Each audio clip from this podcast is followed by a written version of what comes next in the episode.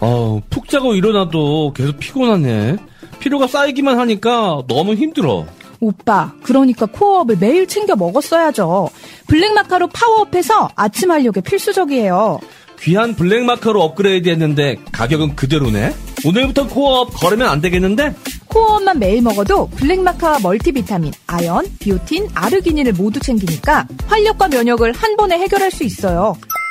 활력과 면역을 한 번에 코어 업! 블랙마카와 멀티비타민을 한 번에 거기에 아연, 비오틴, 아르기닌까지 편리한 정기 배송 서비스를 2 플러스 2 혜택과 함께 누려보세요. 검색창에 코어업 검색하세요.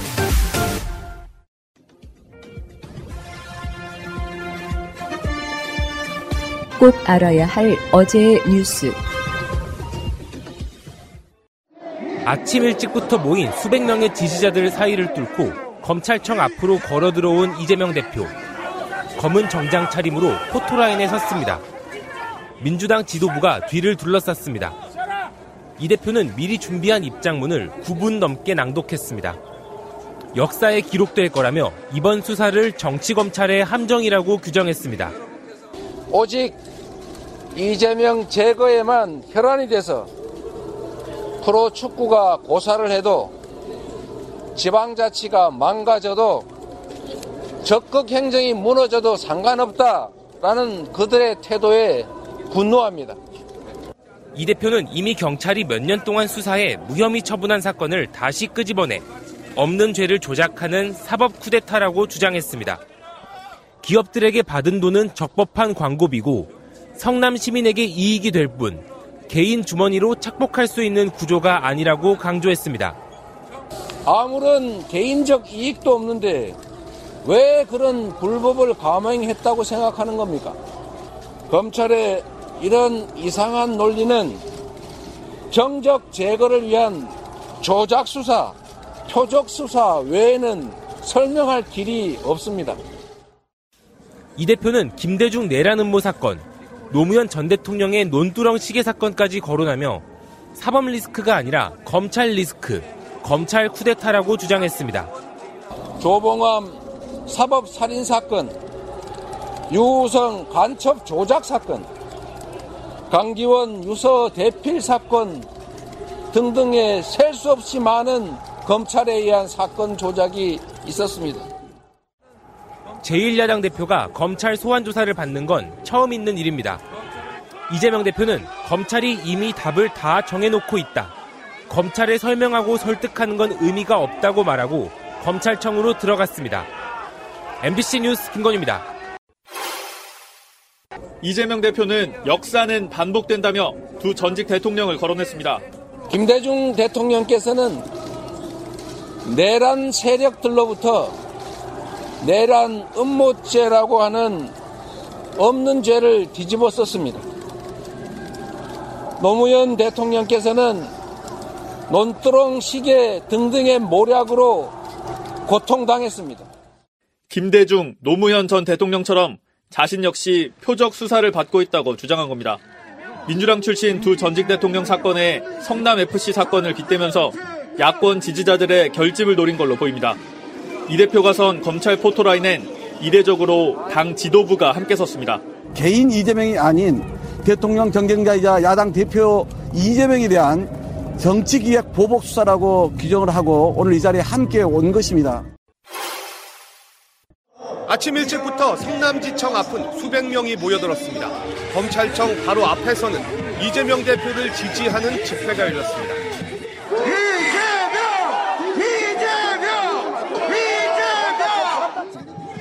검찰청과 좀 떨어진 도로 맞은편에서는 이재명 대표를 구속하라는 구호가 나왔습니다.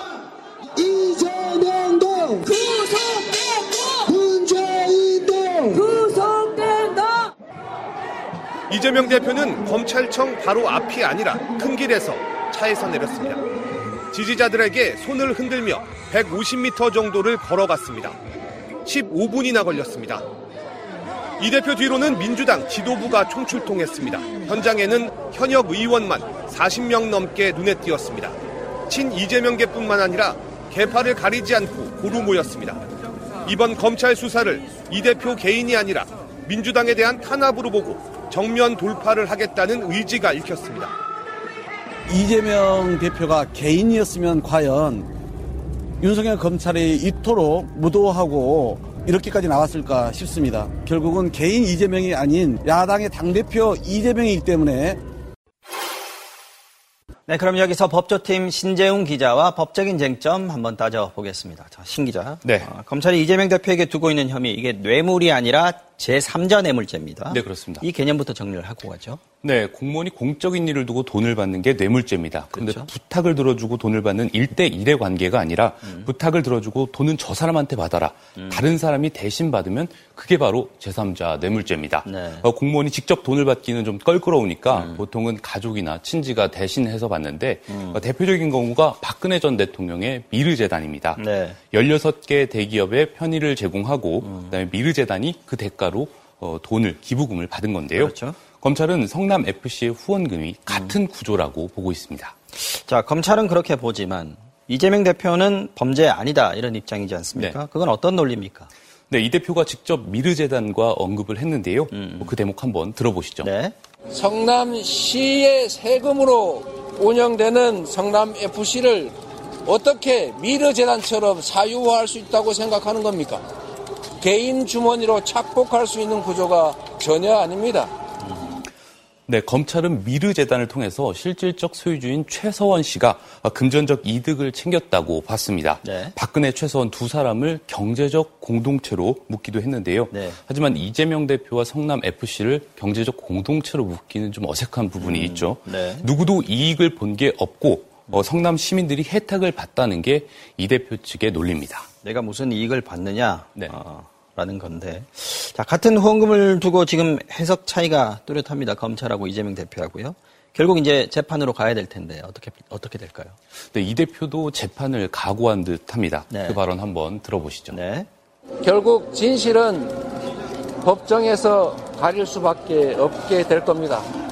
진실이 왜곡되지 않도록 최선을 다하겠습니다. 네, 법정에선 대가성이 1차 어떤 쟁점이 될것 네. 같습니다. 법원은 미르재단 사건에서 돈을 내면 도움이 될 거라는 어떤 막연한 기대감, 음. 뭐 이런 정도의 묵시적 청탁만으로도 네. 뇌물죄가 성립한다고 판결한 바 있는데요. 음. 그렇다면 누가 이득을 받느냐? 네. 어, 검찰은 이 대표가 시민축구단 공약을 지켜서 정치적 이득을 봤다는 입장인데요. 이걸 뇌물로 이득, 얻은 이득이라고 볼 수 있을지 치열한 법정 공방이 예상됩니다. 자, 그런데 이 대표를 겨눈 수사가 지금 이것뿐만이 아닙니다. 여러 개가 진행 중인데 대당동 수사 관련해서도 지금 이 대표 이름이 계속해서 나오고 있어요. 다른 사건들 은 어떻게 될까요? 네, 대장동 의혹이나 쌍방울 변호사비 대납 의혹, 음. 또 백현동 부지 특혜 의혹 여러 가지 수사가 진행이 되고 있는데요. 대장동 사건에서 최측근 두 명이 구속이 됐고 네. 곧이 대표에 대한 조사도 이뤄질 것으로 보입니다. 음. 야당 대표를 처리한다는 부담감 때문에 오늘 조사한 성남 FC 사건과 묶어서 함께 처리할 수 있다라는 말도 나오고 있습니다. 네, 신재용 기자 잘 들었습니다. 지난해 10월 31일 용산서 정보관이 참사 나흘 전 헬로윈 인파 위험성을 지적한 보고서를 제출했다는 SBS 보도가 나가자 당시 박성민 서울청 정보부장이 김진호 용산서 정보과장에게 전화를 걸었습니다. 박 부장은 SBS가 해당 내용을 어떻게 알았는지 확인한 뒤 경찰 조직에 부담이 커진다고 걱정했습니다. 다음 날 SBS는 경찰청이 참사 이틀 뒤 시민단체와 언론 등의 여론 정보를 수집해 작성한 대외비 문건을 입수해 추가로 공개했습니다. 또 정부 책임론이 부각될 조짐이 있다는 내용도 담겨 있는 걸로 확인됐습니다. 보도 직후인 저녁 8시 30분 박 부장의 대응은 더욱 강경해진 걸로 나타났습니다. 서울청 산하 31개 경찰서 정보과장들이 모인 대화방에서 언론에서 경찰 문제점을 취재 중이니 불필요한 문서가 남지 않도록 관리하라고 지시한 겁니다. 다음날 오전에도 같은 대화방에 압수수색과 감찰에 대비해 규정에 안 맞는 문서를 보관하지 말라고 거듭 강조했고, 1시간 뒤엔 아예 김 과장에게 직접 전화를 걸어 지시를 했으면 제대로 의미를 이해하라고 압박한 걸로 파악됐습니다. 검찰은 해당 메시지가 용산서 정보과의 관련 보고서 일체를 삭제하라는 지시였다고 보고 두 사람을 증거인멸 교사 등의 혐의로 재판에 넘겼습니다. SBS 김영래입니다. MBC가 미디어 신뢰도 조사에서 전 부문 1위를 기록했습니다. KBS 공영미디어 연구소가 전국 성인 남녀 1,006명을 대상으로 2022년 4분기 미디어 신뢰도 조사를 실시했는데요. MBC는 22.6%로 신문, 방송, 인터넷 등 전 매체 가운데 1위를 차지했습니다. 2위는 20.5%를 기록한 KBS, 3위는 8.1%를 기록한 TV조선이었는데요. 이 조사가 시작된 2018년 이후 KBS가 1위 자리를 내준 건 이번이 처음입니다. MBC는 이 밖에 신뢰하는 방송사, 신뢰하는 방송사 뉴스, 선호하는 방송사 등에서도 1위로 나타나서 4개 조사 부문에서 모두 최고를 기록했습니다. MBC에 대한 응답률 상승은 전 계층에 걸쳐서 나타났는데요. 특히 4, 50대와 호남 경기 지역, 진보와 중도층에서도 크게 올랐습니다.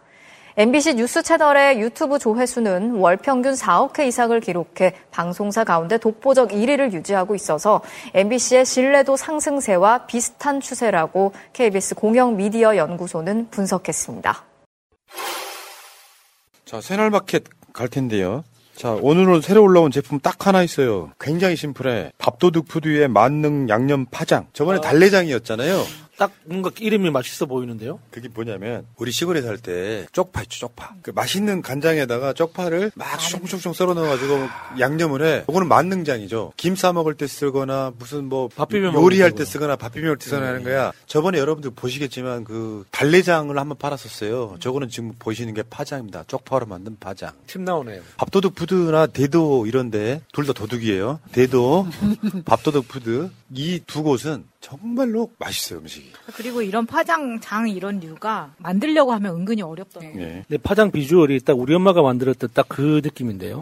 진짜 저거, 맛있어 보입니다. 주문해 보시고요. 지금 바로 다음 주가 설이죠 설. 설 연휴가 다음 주 주말부터 시작되는 거죠. 그래서 여러분들 설 명절 준비용으로 설 선물 세트 판매하고 있는 사이트가 따로 있습니다. 코너가 따로 있어요. 여기 가셔갖고 명절 준비 한번 해보시기 바랍니다. 여기 별게 다 있으니까 한번 보시고요.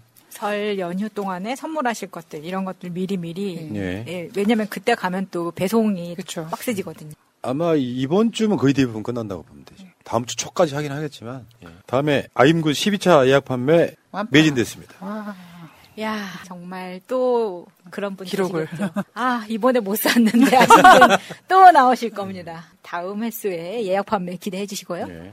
자 감사드린다는 말씀드리고 자 그리고 지금 새날마켓에 새로 신설된 팔도 맛집 코너도 잠깐 보겠습니다. 팔도 맛집? 팔도 맛집 모은자. 진짜 맛있는 음식들이 코로나 이후에 이게 이제 아예 밀키트처럼 배달해서 이제 먹는 건데 지금 보이시는 제품들 쭉 내려가면 한 거의 2, 30위까지는 엄청 맛있다. 지금 대방어도 여러분 지금 구입하시면 목요일에 배송 출발합니다. 야, 맛있죠? 엄청 큰 대방어. 진짜 대방어 같은 경우는 횟집 같은 데 가면 동네 횟집 같은 데 가면 큰 거여 가지고 한두 명이 주문하면은 주지도 않습니다. 음, 이렇게 사는 게 훨씬 좋아요.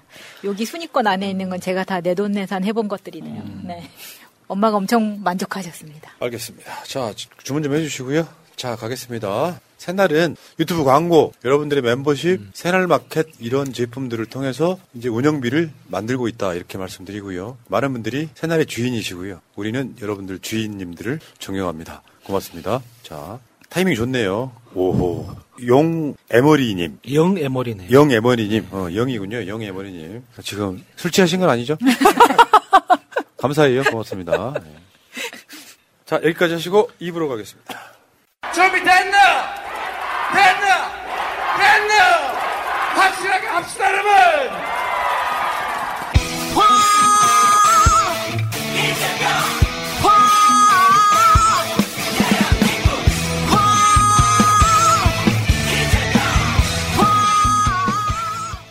재밌는 짤 시간입니다. 이재명 대표가 주말에 재방송 시간에 재방송 시간에 그 정권 교체를 위한 싱크탱크의 최병모 민병 창립자이신 변호사님이 나타나셨어요. 그래가지고 정치개혁. 이야기 핵심은 중대 선거구제 꺼져. 닥쳐 이런 소- 이런 내용이었거든요. 이재명 대표가 실시간에 나타난 거야. 재방송이었는데 어, 깜짝 놀랐어요. 최병무 회장님 새해 복 많이 받으시고 건강하십시오. 참 그 이재명 대표님 마음으로는 슈퍼챗을 쏘고 싶었겠지만 이게 딱 상황이 상황인지라 위반. 상황이 상황인지라 그건 못하고 답답했을 겁니다. 요즘 이재명 대표가 이거 이런 걸 가끔씩 하시더라고. 새날 말고도. 많이들 방문하고 계시는데 왜 이렇게 하시는지 생각해 봐 주시기 아, 바랍니다. 그러니까요. 국민이 언론이 돼야 된다라고 말씀하셨잖아요. 저도 공개적으로 이재명 대표님 고맙습니다. 자, 다른 거 한번 볼게요. 뭐, 주 69시간 나부터 실천하겠습니다.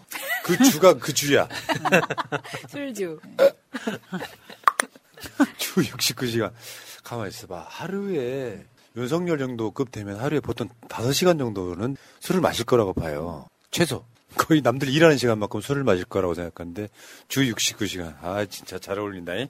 저 표정이 그거지. 그거 만능짜리 등장하는 그 표정이지. 네. 얼굴 벌게 져가지고. 아유, 진짜 난 저 사람은요.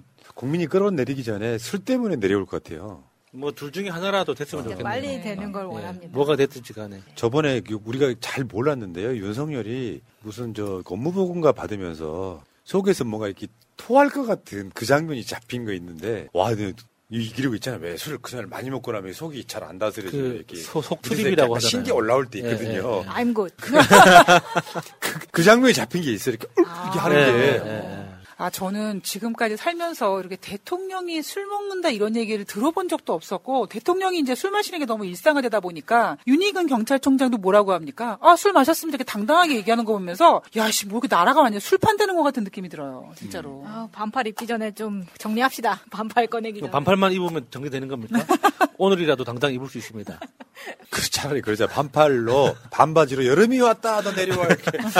그다음 검찰의 찌라시 제조 과정 이거 기가 막혀요. 검찰이 기레기한테 단독이라는 소스를 주면 씹을 필요 없어. 처먹는 대로 그냥 싸라. 그러니까 찌라시 기사가 나온다는 기가 막힌 비유죠 이거. 소화시키지 말고 그대로 이거는 진짜 만평뿐만이 아니라 모든 기사나 인터뷰나 이런 걸로 모두 입증된 일이잖아요. 그러니까 기자들이 이 만평을 보고 어떻게 생각할지가 제일 궁금해요. 한번 들어보고 싶은데 대답해줄 사람이 있을까 모르겠어요. 아니 드라마나 영화에서도 종종 등장합니다. 티타임이나 사우나 이런 데서 검찰 내부에서 검사들끼리 그런 이야기 하잖아요. 피의 사실 공포 좀 그만하라고. 이런 이야기가 공견하게 나올 정도라는 거죠. 네. 자, 그리고 또 다른 기레기가 하나 있습니다. 이건 이제 이따가 우리가 방송을 할 내용 중에 하나인데, 기레기가 입에 도- 현찰을, 돈다발을 물고 있으니, 자, 이번 사건은 목이며 말을 못 하시는군요. 아이고. 대한민국 사회의 가장 큰 문제가 윤석열이 아니고요. 기자입니다. 그렇죠. 언론이. 한국 언론 환경이라고 보는 게 가장 맞을 것 같고. 윤석열의 모질일지도 한번 볼게요. 실제로 교육부 업무보고에서 진짜 저렇게 저런 식의 뉘앙스로 얘기를 했어요. 교과서는 이제 퇴출돼야 된다고 생각합니다. 저도 학교 다닐 때 국어가 이 재미가 없었습니다. 아니 우리 말을 못하러 또 배우냐. 아 요거는 이제 자기가 그렇게 생각했다는 거예요. 아니 그렇게 생각했어도 대통령이 됐으면 저 입을 좀 어떻게 좀. 그러니까 이게 진짜 무식의 끝판왕이 있잖아요. 무식의 끝판왕은 내가 뭘 모르는지 모르는 상태에 있는 사람이 제일 무식한 거거든요. 그러니까 윤석열이 딱 그 상태에 있는 거예요. 자기가 무슨 말을 하는지도 모르고 자기가 이게 얼마나 부끄러운 말인지를 모르니까 할 수 있는 소리거든요. 아니 그럼 영어는 잘해? 아니, 뭐든지 똑같은 거예요. 어그레시브하게. 그러니까 수학도 수학을 써먹을 것도 아닌데 수학을 왜 배우나? 내가 운동선수 할 것도 아닌데 체육 시간은 왜 있나? 이런 놀이 아닙니까? 학교는 왜 가 다시 올 건데. 그렇지.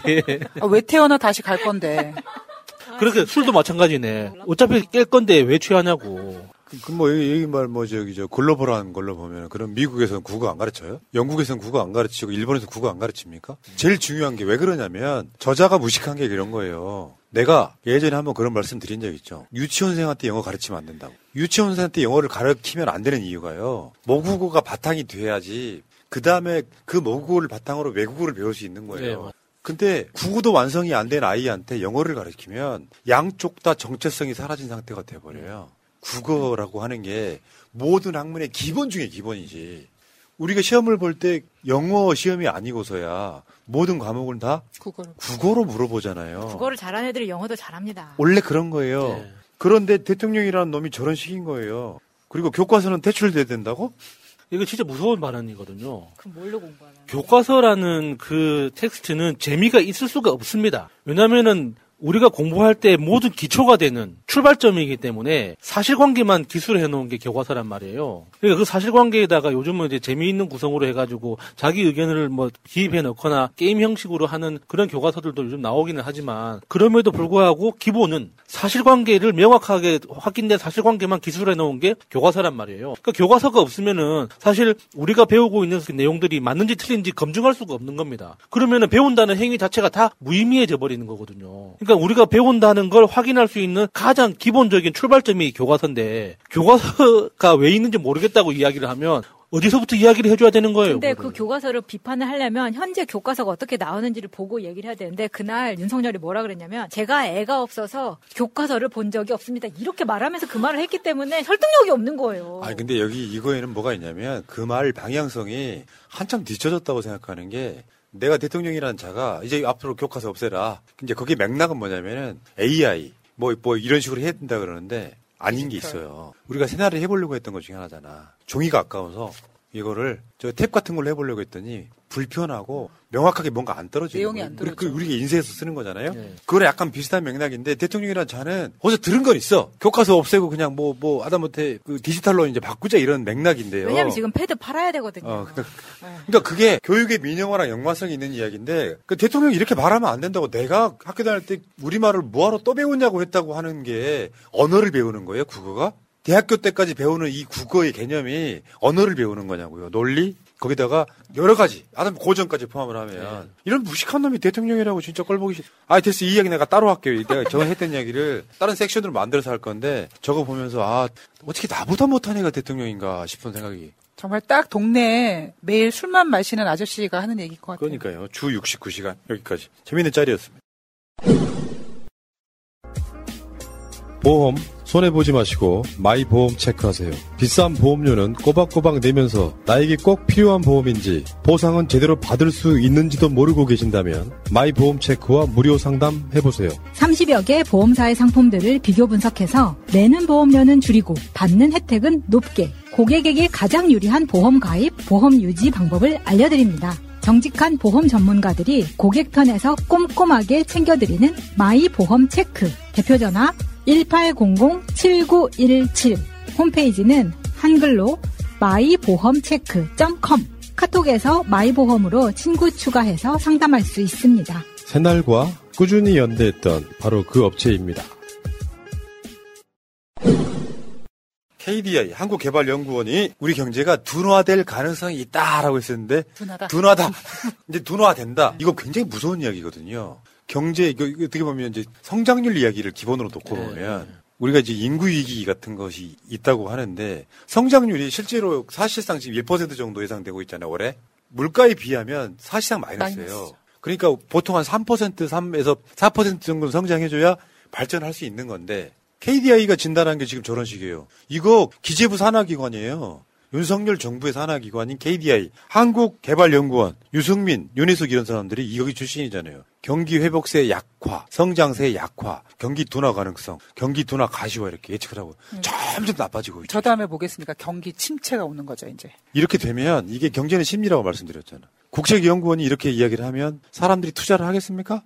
투자 안 해요. 소비를 하겠습니까? 소비 안 하죠. 그러면 이 정도가 딱 되면 경제는 더 침체가 될 가능성이 없죠. 올해는 진짜 무서운 해가 될 가능성이 없어요. 그러니까 그 정변이 단톡방에서 했던 가장 소름 돋는 이야기 중에 환자가 안 온다. 그러니까 아무리 그 경기가 어렵고 살기 힘들다 힘들다 해도 환자는 계속 왔었는데 요즘은 환자 자체가 안 온다. 는그 자체가 엄청 무섭다는 거예요. 그러니까 저도 지난주 금요일 날 이비인후과를 갔는데 그 이비인후과를 제가 10년 정도 다니던 병원이거든요. 그런데 항상 동네 병원이니까 어르신들이 되게 많았는데 정말 환자가 저를 포함해서 3명밖에 없는데 나머지 2명은 어린 아가들. 어린 아가들은 어쩔 수 없이 엄마들이 병원에 데리고 온 거고 어르신들은 거의 한 분도 찾아볼 수가 없었습니다. 그 가운데 이런 뉴스가 전해졌죠. 손실 보전금 한 푼도 없다. 소상공인 사각지대 7만 7천 명. 이게 윤석열이니까 당연한 거라고 생각하시면 안 되고요. 윤석열 정부 1호 국정과제였어 이게. 그래서 왜 그 기억들 더듬어 보시면 이걸로 코로나 때 손해 보신 분들 손실 보존해 주겠다라고 난리를 쳐가지고 급여 가져가겠다고 그래서 그거를 약속 지킨다고 추가 세수 나온 걸로 이거를 보상을 했는데 7만 7천 명이 신청을 했는데 지급이 거절돼서 지금까지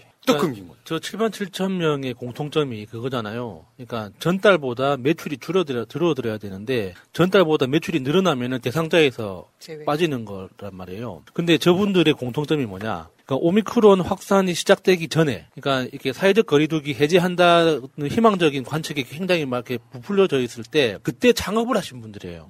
그러니까 코로나 사태가 진정되고 이렇게 사람들이 소, 비를 하기 시작하면은 장사할 만하겠지라는 기대를 안고 그때 창업을 해서 이제 막 영업을 시작했는데 그때 오미크론이 또 그 변이가 발견되는 바람에 엄청나게 많이 확산됐잖아요. 그러니까 사회적 거리 두기 더 강화시키고 그래서 그러니까 창업한 달에는 매출이 없는데 그 다음 달에는 매출이 조금이라도 있었을 거 아닙니까? 그렇지.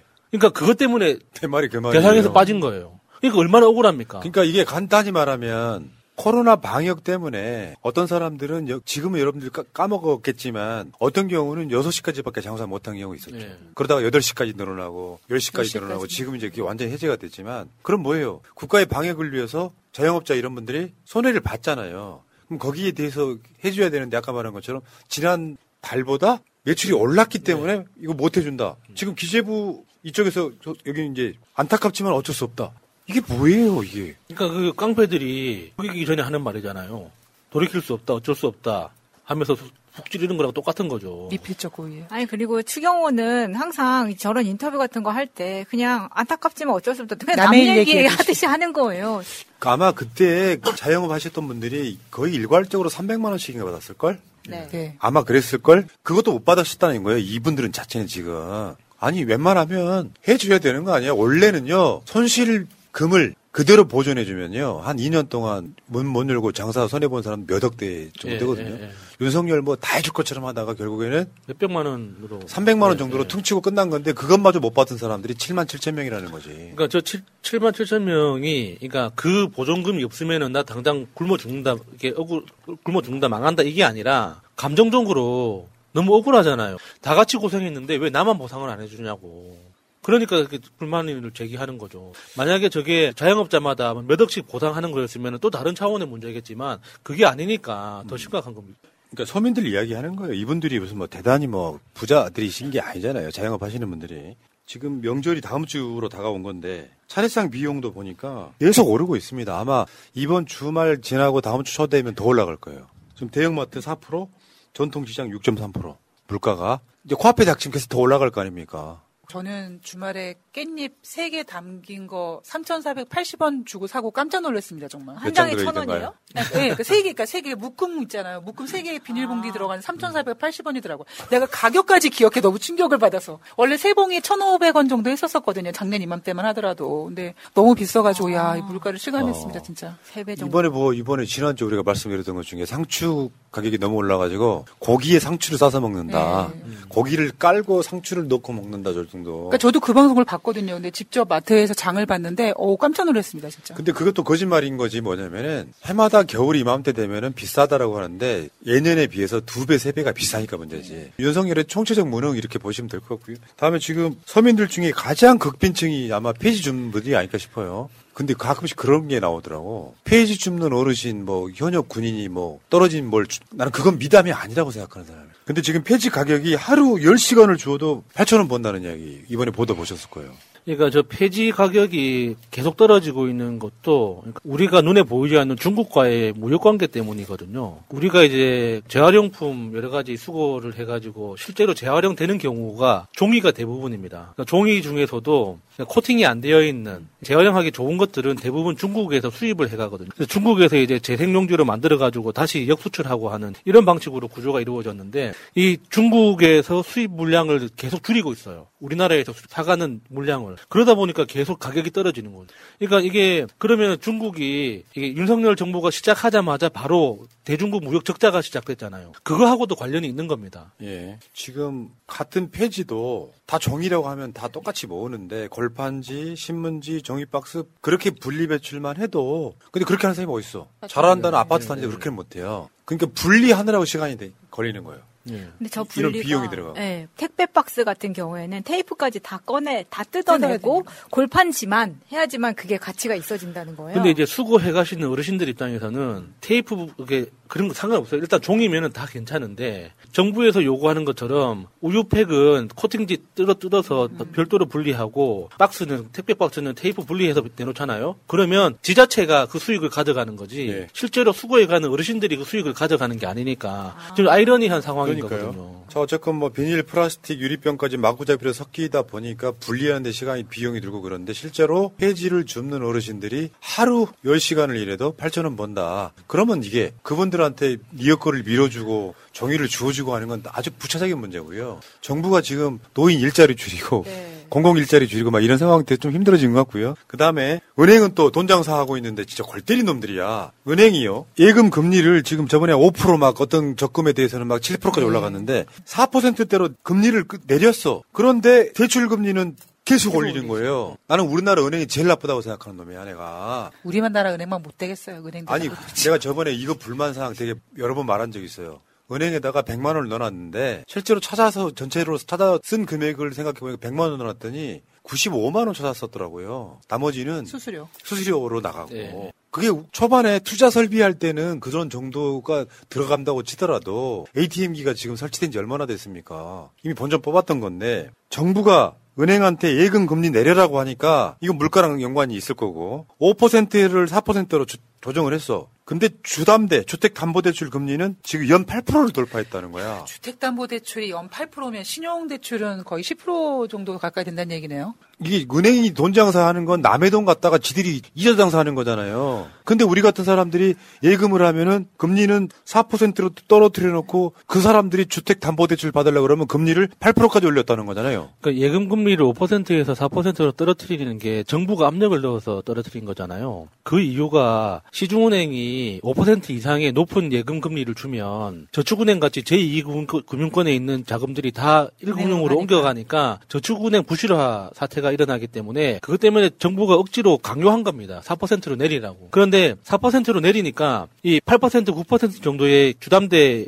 금리가 굉장히 높아 보이는 거죠. 그러니까 한국은행이 지금까지 계속 꾸준하게 금리를 올리고 있는데 그 변동금리의 기준에서 봤을 때는 정상적인 금리거든요. 근데 그 정상적인 금리이기 때문에 괜찮다는 말은 아니고 근데 그, 저- 그 정상적인 금리가 더 높아 보이는 이유는 5% 예금 금리를 4%로 낮추니까 거기에서 은행이 가져가는 수익이 엄청나게 커지는 거잖아요. 근데 왜 은행은 이렇게 놔두냐고요. 오늘 올해 은행이 또 성과급 잔치를 했습니다. 신한 360%, 농협 400%. 지금 4대 시중은행이 국민은행, 신한은행, 우리은행, NH농협 정도거든요. 지금 완전 신났어요, 따지면. 은행들은. 그러니까 서민들만 죽어나는 거예요. 아니, 근데 400%. 근데 또 은행원들 입장 이 봤을 땐 지난주인가요? 그 은행원들 지금 구조조정 해가지고 40대한테 나가라고 하기 때문에 뭐 이래저래 다 상황이 좋지는 않은 것 네. 같습니다. 문제는 이제 이번 주 금요일날 금통위가 올해 처음 열리는데 또 금리 인상할 거예요 분명히. 그러면 대출금리 또 인상되겠죠. 자, 그 댓글창에 한번 물어볼까요? 지금 주택 담보대출 등 받아서 그러니까 원리금 상환하시는 분들이 있을 거예요. 그게 이제 변동금리여가지고 다시 재계약한 사람들 보통 지금 7, 8% 네. 달라고 하는 상황일 거고요. 실제로 지금 대출 받아서 원리금 상환하시는 분들 1번 한번 쳐보세요. 집 있는데 1번 치지 마시고요. 지금 대부분 그럴 거라고 저는 생각이 들고요. 근데 지금 같은 경제 상황에서 진짜 뭐 주담보 같은 거라든가 신용대출 이자 원금 갚아 나가기 진짜 어려우시겠어요. 어쨌건 지금 민생 파탄에 가고 있는데요. 이거는 아마 이, 이게 지금 말고도 우리가 매주 이런 이야기를 주제로 하고 있잖아요. 경제 정말 무섭습니다. 더 놀라운 건 내가 저번에 저 인구론하고 똑같다 그랬잖아요. 경제가 한번 폭망을 하면 쉽게 표현해서 서민들 털고 가는 거예요. 왜 그 주가 조작할 때 개미 털기 하잖아. 그거랑 똑같이 경제가 망해서 폭삭 망하게 만들면 그 부는 가진 자들이 더 가져오는 구조가 돼 있기 때문에 한번 망해라 하는 거랑 똑같다. 그 인구론이 그런 맥락이거든요. 그 저는 지난번에 왜 김행장에서 부동산 TF팀 만들었다고 했잖아요. 그래서 아 올해 부동산이 안 좋을 거면은 분명히 이제 어떤 경매라든가 그런 그 자기네들의 돈이 될 것들이 이미 이제 준비가 됐으니까 그걸 위해서 미리 세팅을 한 게 아닌가 그런 생각을 해봅니다. 뭐 그- 그들에게는 기회죠. 굉장히 큰. 해외에서는 이런 걸 양털깎기라고 하죠. 그러니까 대표적으로 이제 IMF가 양털깎기 대표적인 사례인데 IMF 자체가 이제 거품 경제가 꺼지는 과정에서 부 실화되면은 부실화된 그 실물 자산을 외국인들이 들어와서 대거 매입하는 방식으로 그러니까 국가의 국가 재산의 주인을 바꿔 나가는 그런 전략 중의 하나라고 이야기를 하잖아요. 그러니까 양털을 쭉 깎으면 결국에는 덩어리만 쭉 남지, 남지 않습니까? 그런 걸 이야기를 하는 건데 이게 이게 양털 깎기의 국내 버전이라고 볼 수도 있는 거죠. 자, 알겠습니다. 예, 결국 경제가 나빠지면 서민들만 힘들어지는 거죠. 뭐 물가가 좀 오르면은 김건희 같이 돈 많은 사람들이 물가가 올라서 뭘 못 사 먹겠어요? 지금은 세금으로 4천 대칠 텐데. 그러니까 서민들만 힘들어지는 건데 다시 한번 부탁드릴게요. 민주당하고 국민의힘이 다르다고는 그러니까 같다고 보이시는 이직들이 있을 거예요. 저는 전체 차이라고 보는 거거든요. 국민들이 경제가 나빠질 때 경제부총리란 놈 나와가지고 설찰할 건디? 전기값 엄청 오를 건디? 라고 말하고 있는 정권. 일단 여기까지 하겠습니다. 잊지 않으셨죠? 하트를 꼭 눌러주세요. 오늘도 감사합니다. 재밌는 주제로 한번 가볼까요? 지금 나경원이 지금 전국의 핵으로 떠올라 했는데 난 나경원을 싫어하지만 나경원을 응원하고 있습니다, 지금. 고품격 이간질 방송. 잠깐만. 자, 나경원 씨 힘내시기 바랍니다. 나경원이 이제, 나경원이 유승민하고 이제 들러 붙어 먹으면 이제 윤석열 끝나는 거다. 저는 이렇게 보는 건데. 나경원이 자, 왔어요 해주세요. 경원이 누나. 경원이가 왔어요. 경원이가 왔어요. 나경원이 왔어요. 싱싱한 나경원이 왔어요. 매우 싱싱하게 보입니다. 그 이야기 하기 전에 재밌는 캐릭터 하나만 소개하고 갈게요. 홍준표. 왜 그렇게 나서냐?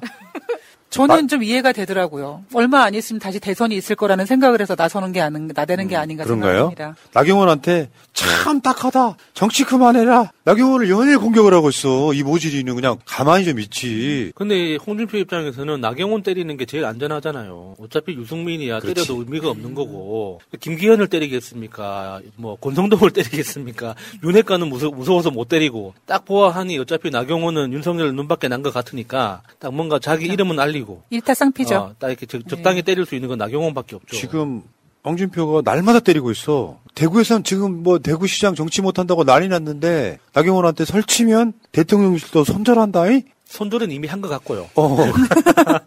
이런 식인 거야. 그때 처음 보도 나왔을 때 기자가 센스가 있다고 생각했던 사진 배치 한번 볼게요. 홍준표 표정하고 나경원 표정을 보세요. 저것만으로 빵 터지더라고.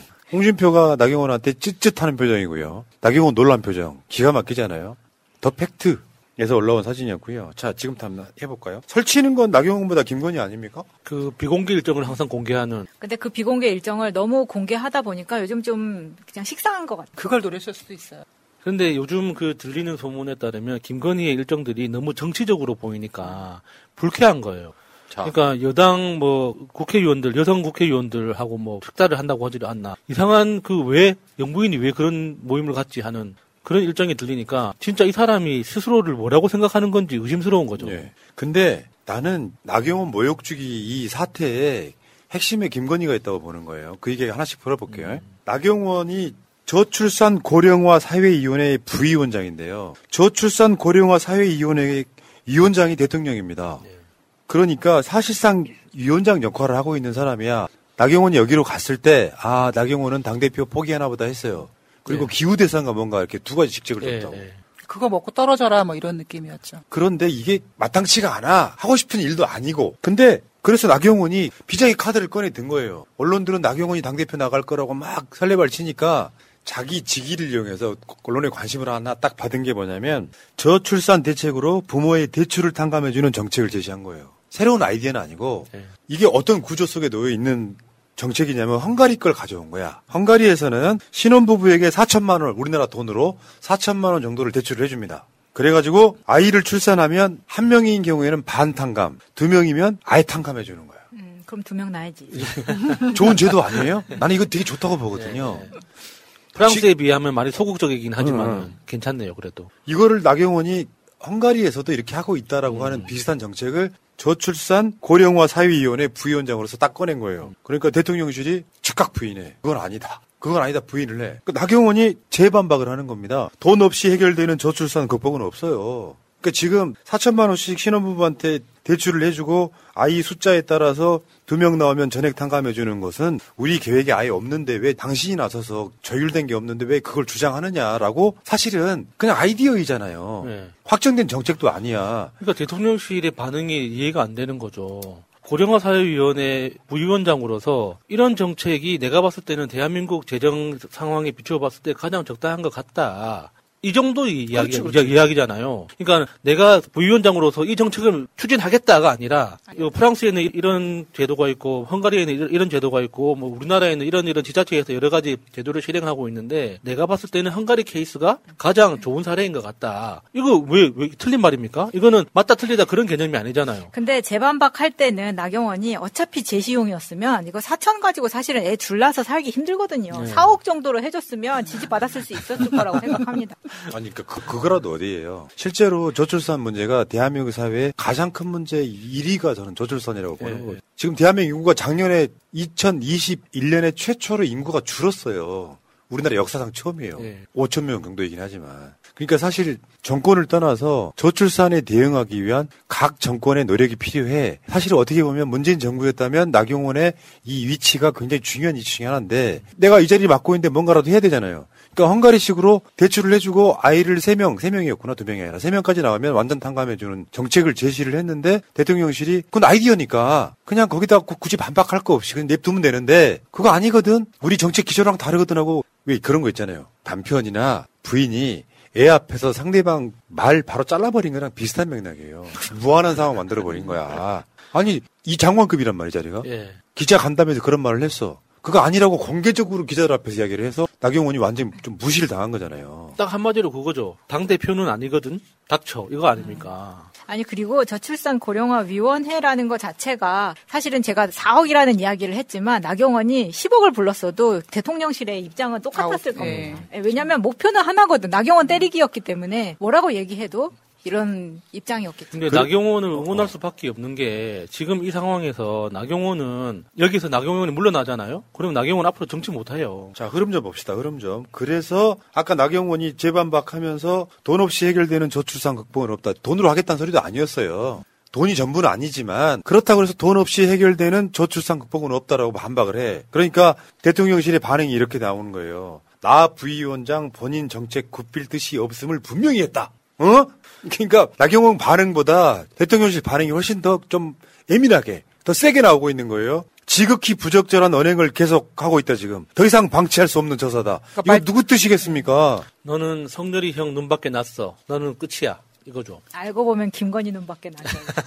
근데 이 정도면 저출산 고령화 사회위원회 부위원장이 충분히 낼 수 있는 아이디어야. 아이디어로서. 저렇게 발끈할 건 없는 이야기라고요. 내가 태어나 처음으로 오늘 나경원 편을 들어보는 거예요. 그러니까 저도 이상하게 이야기를 하다 보니까 나경원의 어떤 향후 정치적 미래에 대해서 걱정하고 있잖아요. 이런 날도 그러니까 지금 만약 여기서 나경원이 발을 빼면 나경원은 누군가 때리면은 굽히는 사람밖에 안 되기 때문에 자기 정치를 못 하게 되는 거거든요. 근데 만약에 여기서 굽히지 않고 당 대표로 나가면 과연 윤석열이 가만히 있을까?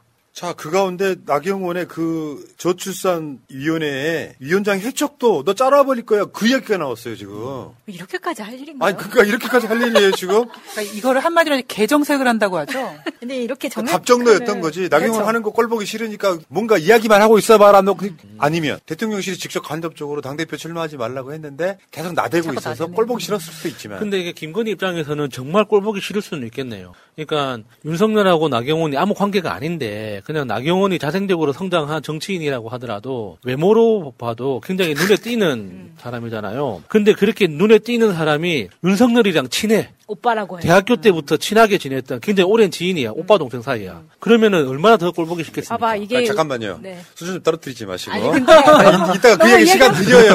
가만 있어요, 저. 네. 여기다가 이제 당대표 경선에 윤석열이 지금 뭔 짓을 하고 있냐면은 김장연대, 김기현, 장남 결혼에 축하 전화를 해. 일단 이걸 보고 가셔야 돼. 그러니까 윤석열은 김기현하고 장재원이 당대표하고 사무총장을 맡아주면 좋겠단 말이에요. 이것을 윤석열 그러니까 용산 대통령실이 밖으로 밝히지 않았으면 나- 보도가 나올 게 아니잖아. 내 윤심은 김기현한테 있어라고 얘기하는 거예요. 장남 결혼식 했는데 왜 안 알렸냐? 왜 안 알리셨어요? 그러면 제가 알렸으면 그 축하 전화를 했다는 거야. 그러면 김기현에 대해서는 지금 두 번이나 불렀죠 관저로 두 번이나 불러갖고 김기현 찍어. 지금 그거잖아요, 분위기는. 아니 근데 이것도 너무 웃겨요. 이 윤석열이 김기현 장남 결혼식에 축하 전화했다는 게 이게 뉴스로 뉴스감이야? 나올 일입니까? 이 부분이 제일 웃겨. 그러니까 김기현이 정치적으로 엄청나게 유명세가 있는 사람이라면은 좀 다르겠는데 사실 정치에 관심 없는 사람 입장에서는 김기현이 누군지 모르잖아요. 네. 아니 그리고 저는 진짜 이해가 안 가는데 우리 예전에 노무현 대통령이 왜 탄핵당했습니까? 이거 윤석열 진짜 이거 탄핵감 아닌가? 이렇게까지 당에 이렇게 관여하고 이런 거? 근데 이게 이렇게 전화를 했다는 단독이 중앙일보가 이렇게 나왔단 네, 말이에요. 그리고 나머지가 받아 적었는데 중앙은 이걸 어떻게 알았을까요? 네. 이런 소소한 것을. 아, 그러니까 그렇다 치고 그게 다- 그렇게 소스 주는 거죠. 뭐 대통령 말 당독인 거지. 아까 그러죠. 입 벌려 단독. 이 과정에서도 재미있는 게 안철수가 정관용의 시사본부에 나와서 한 말이에요. 뭐 김장연대는 3월달 되면 김장한 거는 김치가 쉰다는 거예요. 유치. 안철수는 저 멘트 해놓고 혼자서 엄청 좋아했겠죠. 야, 그러니까. 센스 쩐다. 어, 이, 센스. 야, 재밌다.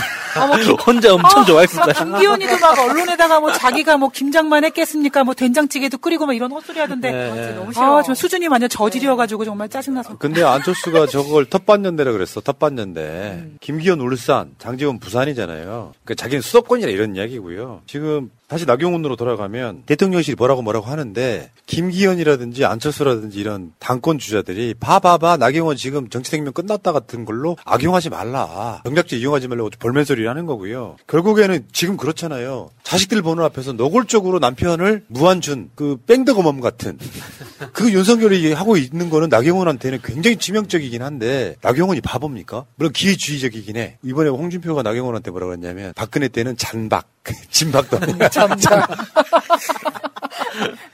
기회주의적이긴 한데 그런 식으로 노골적으로 장관급 위원장에 대해서 그것도 가장 유명한 정치인에 대해서 완전히 그 똥치 끌어버린 거거든요. 네. 나경원은 우리는 별로 안 좋아해를 노골적으로 표현한 거잖아요. 결국 아마 그랬다고 봅니다. 직접 간접적으로 나경원 쪽에다가 출마하지 마시고 그 저출산 고령화 뭐, 뭐 이런 위원회나 열심히 하세요.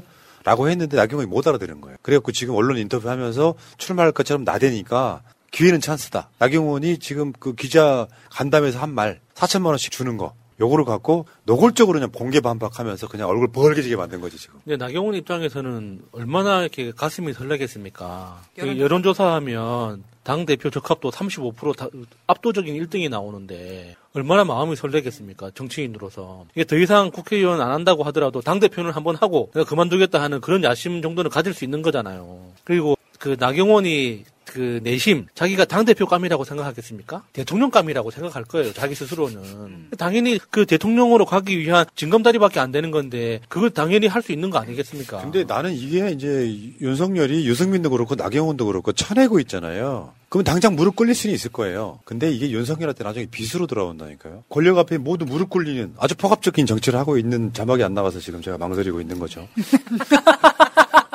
아까 말씀하신 여론조사도 마찬가지고 실제로 지금 당심 국민의힘 지지층에서는 35% 압도적으로 1등 달리고 있는데 저걸 죽여놓으면 나중에 김기현 2위까지는 올라갔어 국민의힘에서는 그러면 국민의힘에서는 윤석열 입장에서는 나경원만 정말 조져 놓으면 김기현이 당대표 될 수 있다라고 확신하니까 더 나경원을 팰 수밖에 없겠죠. 그리고 나경원 입장에서는 내가 1등 하고 있는데 저, 여, 당 대표로서 1등을 하고 있는데 네. 그러면 나보고 대권 나가지 말란 법 있어? 나도 서울대법대인데? 그렇죠. 자, 근데 왜 이렇게 됐을까? 여기서 한번 찾아봅시다. 2022년 7월 13일 나경원이 김건희 팬클럽 정말 눈에 거슬린다. 나경원이 잘못했네. 그러면서 강신업이랑 서로 말풍선을 네, 주고받았던 사건이 있었어요. 여기서 결정적으로 김건희한테 찍혔다라고 나는 봐요. 왜냐하면 김건희는 나경원 같은 사람에 대한 열등감 쩌는 열등감. 그렇잖아요. 서울대 나왔는데. 머리가 안 좋아가지고 학력, 이력 다 위조해 석이었던 사람이잖아요. 그러게 보기에는 그리고 나경원은 재수했다는 소리 없지 사법시험. 네, 바로 붙었죠. 그러니까 윤석열보다도 머리가 좋고 자격지심 쩌는 대상인 거예요. 근데 지가 뭔데 김건희 팬클럽이 눈에 거슬린다. 그때부터 감정이 상했을 거라고 보는 거예요. 그렇죠. 그 김은혜 화장도 못하게 했다는 그런 소문도 있잖아요. 그러니까 그 나경원은 자기 마음대로 안 되는 저 멀리 있는 사람이니까 더 꼴보기 싫었지 않았을까. 저는 이 부분에 있어서 윤석열이 우리 석열이 오빠가 교통 정리를 음. 잘못했기 때문이다라고 생각합니다. 왜냐하면 분명히 김건희와 그 윤석열 모두에게 그 나경원은 연락을 했을 것 같아요. two track으로. 처음에는 석열이 오빠한테 나 당 대표 오케이 했는데 윤석열이 그냥 애매한 메시지를 준 거예요. 오케이 같은 사인. 그래서 나경원은 그래 그럼 나 갈게라고 했는데 막상 김건희가 나타나서 계속 찍는 소리를 하는 거죠. 말씀하신 대로 나경원은 나 피부과 1억도 쓰는 그런 언니야. 이 바닥에서 서울대 법대 나오고 집안도 좋아. 남편도 판사야. 근데 김건희 입장에서 어때? 나도 피부과 1억 쓸 수 있고 성형도 나도 언니만큼 했어. 우리 남편도 검찰총장이야. 나도 복사는 했지만 박사도 있고 서울대 경영 나왔다니까 석사? 그럼 우리 동문 아니에요 언니? 이제 이렇게 나올 수 있는 거죠. 야, 김건희 빙이다, 거의.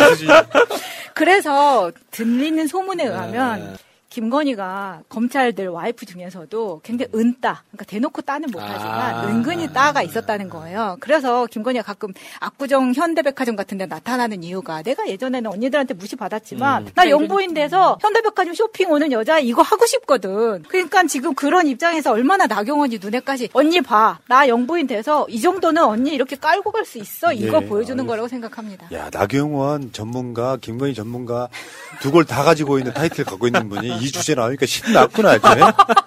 나경원과 김건희를 고품격 이간질 방송 새날입니다. 자, 넘어가시고요. 어쨌든 간에 그 사이가 좋을 리가 없고, 뭔, 뭔가 단단히 지켰겠지만 이 흐름이 있었을 거다. 나경원이, 뭐, 지가 뭔데? 김건희 팬클럽 아주 거슬린다고 한마디 했다가 지금 잘려나가는 북한도 이렇게 이 정도는 하지 않을 것 같은데 북한에서 누구 숙청한다고 할 때 이런 이런 흐름이거든요.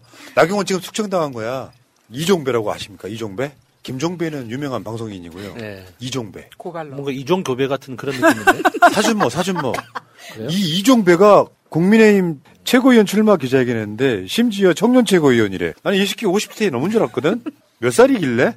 50 거의 다 됐을 거예요. 오늘 이거 했을 거예요. 오늘 방송한 오늘. 노량진 고시촌 올리브영 노량진 중앙점 앞 끝났으니까 제가 알려드립니다. 저 9호선에서 6번 출근가 아마 그럴 거예요. 내가 그 동네 살아서 알지. 김호준 퇴시킨 보수 전사래. 네가 언제? 진짜. 자 그러면 팬클럽 출신 강신업이 가세현 출신 김세희 신의 한수 신혜식 고발로 이정배까지 극우 출마러식 완전 극우 정당 되는 거야 이야, 이당. 멋지다. 야, 어. 좋네요. 야, 뉴미디어 출신들이 뭐 대거 진출하는 막. 그러네. 대단하네 정말 대단하다. 이? 내가 최고위원 출마하면 조중동이 뭐라 그럴까요? 강 멋 지, 다 뭐다냐? 뭐 이렇게. 아, 진짜 웃겨서 진짜 어처구니가 없네. 그 민주당 쪽에도 왜 저 고발 자주 하시는 분들이 있잖아요. 그런 분들 민주당 최고위원 나간다 그러면 조중동이 뭐라 그러겠어요? 비아냥 되겠죠. 여기까지 하겠습니다. 어쨌건 나경원은 윤석열 무언가 윤석열한테 베베 꼬였다 이렇게 보면 될 것 같고 그 기저에는 김건희가 있을 것 같다 이런 생각이 들었습니다. 코코코코코메디 자신감이 달라져요 코코코코코코메디 되찾은 청춘 의뢰의 느낌 코코코코코코메디 밥상이 달라져요 코코코코코코메디 되찾은 시론 너무나 좋아 코코메디 대표 번호 080-255-0000 김동연 경기도지사가 이재명 대표가 사법 리스크를 당과 분리하고 당당히 돌파해야 된다. 나는 김동연 지사가 무슨 악의성을 있다고 생각하진 않는데요. 정치인의 언어가 주는 진짜 정치인의 리스크라면 이야기 한번 잠깐만 해볼게요. 저 말은 그럴듯해 보여. 이 말을 누구도 했냐면 뭐저 서른이라든지 뭐 민주당의 그 수박들이 꽤 많이 하고 있는 말이잖아요. 근데 저 말이 100% 틀렸다는 걸 설명해드리고 싶어요. 보세요. 전형적인 정치 보복이잖아요. 이걸 개인의 문제로 치부를 해버리면 더군다나 이재명이 개인 이재명이에요? 정치 보복은 이재명이 국민의힘 당대표였으면 이런 보복 안 들어오잖아요. 결론적으로 말했을 때. 이게 개인의 문제냐고요. 진영의 문제지. 그러니까 분리가 불가능한 걸 억지로 개념적으로 분리해서 왜 떳떳하지 못하냐고 이야기하는 것 자체가 굉장히 비겁한 논리거든요.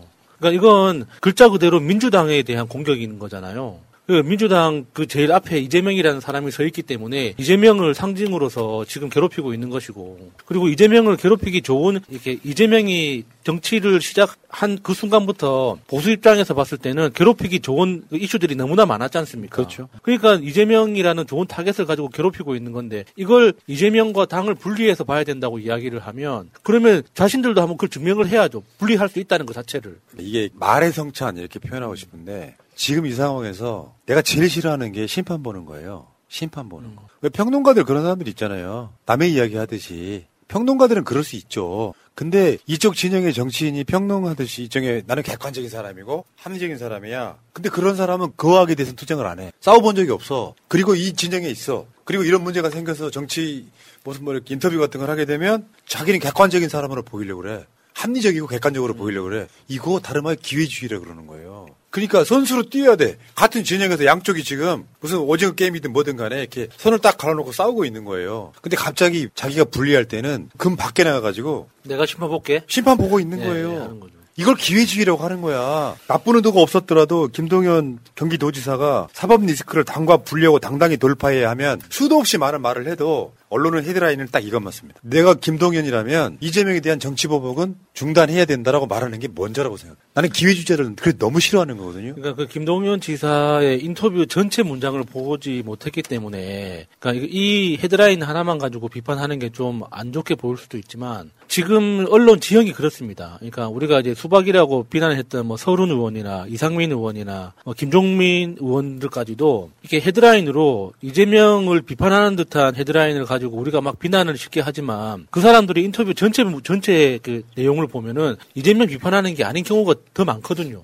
근데 그 중에 하나 민주당 내에 이런 의견도 있지만 하고 단서를 달고 비토하는 또는 비판하는 이야기를 하면은 그걸 헤드라인으로 가져간단 말이에요. 그러니까 요즘 언론 분위기가 그렇습니다. 근데 김동연 지사가 그런 언론 분위기를 알고 이 인터뷰를 응한 건지 안 그러면은 진짜 그 자신이 생각하는 진짜 그 핵심적인 의견이 이런 건지는 우리 우리가 알 수는 없지만 정치인으로서는 실수했다고 볼 수밖에 없는 거죠. 그러니까 뭐라 그랬냐면 좀 분리하는 식으로 해서 사법 리스크는 이 대표가 당당하게 맞서 돌파해야 될 사안이다 이렇게 얘기를 했는데 애매모호하게 표현하긴 했지만 분리하는 식이라는 게 뭔데요? 말하자면 이게 어떻게 확대 해석될 수 있냐면 이재명 대표가 당 대표를 내려놔야 된다까지 가버릴 수 있단 말이에요. 아니 뭐 어떻게 분리를 합니까? 근데 언론 진영이나 지금의 분위기를 파악하지 못했다면 경기지사를 이재명 지사로부터 어떤 면으로는 물려받았다. 왜냐하면 캠프에서도 많이 도와주고 했기 때문에. 근데 그 다음에 어떤 논란이 있었습니까? 그런 캠프 사람들 다 쌩깠다. 이게 지금 유력한 거잖아요. 지금 그랬다라는 거 아닙니까? 근데 그런 과거를 가지고 있는 김동연 지사가 이런 인터뷰를 했다는 것 자체는 본인이 진짜 잘못했다는 거죠. 그 분위기도 파악 못했다는 거는 정치적으로 생각할 수 있는 그게 없다는 겁니다. 그러니까 이재명 자체가 이재명 대표가 민주당 대표잖아요. 예를 들어서 정치인들이 지금 뭐 비명인의 머리 하는 사람들이 그런 경우 있잖아요. 이재명 관련한 성남 FC나 대장동의 이런 사건들이 어떤 디테일 속에 놓여 있는지를 모르는 상태에서 뭔가가 있겠지라는 마음의 발로가 이런 거예요. 공부 안 하는 거지. 실제로 우리 같이 디테일을 들여다보면 이재명 죄 없어 보이는데 그럼 명백하게 보여요. 죄가 없는데 뒤집어 씌우기인데다가 이재명은 민주당 대표잖아요. 그러면 그 민주당 전체에 대한 단합인 거거든요. 근데 이재명이 당대표는 당대표인 거고 이건 개인이 대응해야 되는 거 아니야? 이 뉘앙스가 소위 말하면 비명이라고 하는 사람들이 계속해서 언론에 계속 헤드라인 장사에 도구로 써먹고 있잖아요. 그러니까 민주당 내부 분탕질 하는 그 당원들이 하는 주장하는 것 중에 그런 내용이 있잖아요. 민주당 대표 이재명 대표에 대한 변호사 비용을 왜 당이 납부하고 있느냐? 그 민주 이재명 개인의 문제인데 개인이 부담해야지 왜 당비를 쓰느냐? 이런 이야기를 하는 사람들도 있거든요. 그러니까 김동연 지사의 논리는 거기에 닿아 있는 겁니다. 그러니까 이걸 이게 뭐 계란 노른자 흰자 분리하듯이 분리할 수 있는 게 아니지 않습니까? 지금 민주 윤석열 정부 윤석열 정권 자체가 지금 공격하려고 하는 건 민주당이라는 전체란 말이에요. 근데 그걸 어떻게 다른 것하고 분리시킬 수 있냐 이거예요.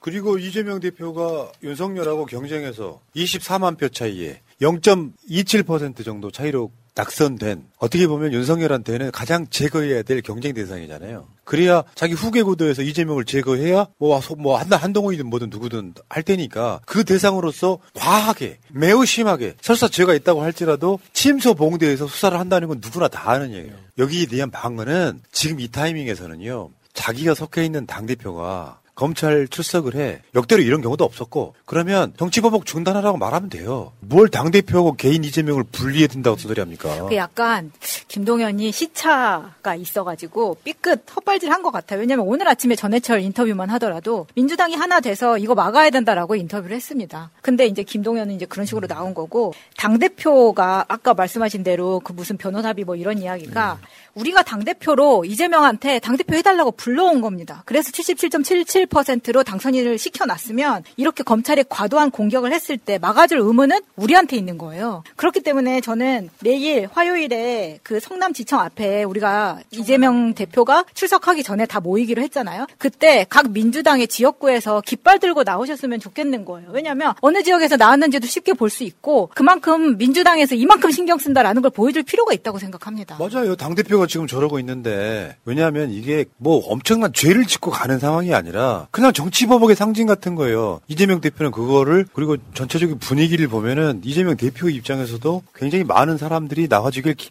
기대하지 않겠습니까? 네. 이재명에 대해서 정치보복하지 말라는 국민의 목소리가 성남 지청 안에까지 막 쩌렁쩌렁하게 들려야 수사 조금이라도 덜하지 않겠습니까? 일단 지도부도 다 동행한다고 하시니까 각 지역에서 나오시는 분들은 깃발 꼭 챙겨서 나오셨으면 예. 좋겠어요. 자, 안민석 의원이 언론 인터뷰에서 이런 말을 했어요. 박홍근 원내대표가 이상민 경지를 위해서 단식 노성에 나서야 된다. 그 말도 맞는 것 같아요.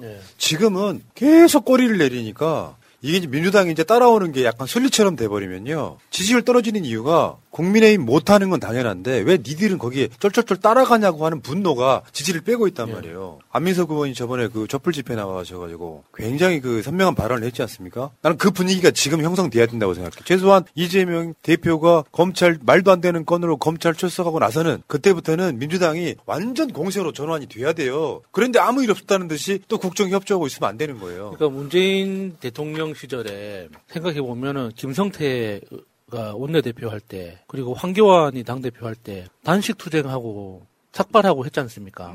근데 왜 했는지 기억나요? 그렇게 중요한 거 아니었어요. 야당이기 때문에 야당이니까 야당은 이 정도 해야 된다는 그 정도 명분만 가지고도 김성태는 단식 투쟁하고 황교안은 삭발까지도 했었단 말이에요. 그러니까 지금 민주당은 명분도 있잖아요. 민생을 파탄시키고 있다. 독재, 헌법을 지금 무력화시키고 있다라는 엄청나게 큰 명분이 있음에도 불구하고 야당처럼 싸우지 않는단 말이에요. 지금 겉으로 보면 행동하는 것만 보면 사실 더 야당처럼 보이는 건 국민의힘이에요. 여당임에도 불구하고 한 번도 그런 여당을 본 적은 없지만 피켓 투쟁하고 나와서 주먹질하고 하- 하잖아요. 근데 왜 국민의힘만큼도 안 싸우냐고. 그러니까 이제 언론이 주목하는 주목도를 높이기 위해서 하는 거거든요. 단식이라는 네. 게. 이 정도로 탄압 무시를 당했으면은 장애투쟁 해야 된다고 생각하는 거예요. 제 입장도 그런 거거든요. 네. 왜냐하면 이렇게 하면 어떨까요? 민주당이 청해광장에서 토요일 날 오후 2시에 장애투쟁해요. 그리고 촛불 집회로 사람 보내면 되거든요. 왜냐하면 사실은 진짜 그렇게 했어야 돼. 아직까지 그걸 안 하고 있잖아요. 장애투쟁이라는 걸 자체를. 그러니까 임시국회를 월요일 날부터 열었더니 이재명 방탄이라고 이야기해. 지금 이 자- 그 임시국회 해야 될 일이 산적해 있거든요. 역대로 이렇게 탄압한 그런 정권이 어디 있어요? 자기가 정권을 유지를 위해서라도 야당을 어느 정도 인정하고 가는 거야. 그렇지 않은 정권이 없었다고요. 이거는 거의 동수 취급하고 있잖아요. 없는 사람 취급하고 있잖아. 그러면 이때는 민주당이 나서야 될 때인데 그 모멘텀, 그 시작점이 이재명 대표가 검찰 출석하고 난 다음부터는 덜 변해야 된다고. 그래, 내가 먼저 보여줬다. 김건희 수사하는지 안 하는지 보자. 이상민 지금 탄핵 발의해버릴 거야. 그러면서 제대로 된 걸 보여주면서 날마다는 아니라 할지라도 주말에 한 번씩 그 서울시청이나 뭐 청계광장 같은 데서 집회 한 번씩 열고 그 전국을 난리를 시켜야 되는데 무슨 착하나 이 증후군이라도 있는 것처럼 아무것도 안 해. 여러분들 기억하시겠지만 문재인 정부 때 얘네들 장애투쟁 얼마나 많이 했습니까?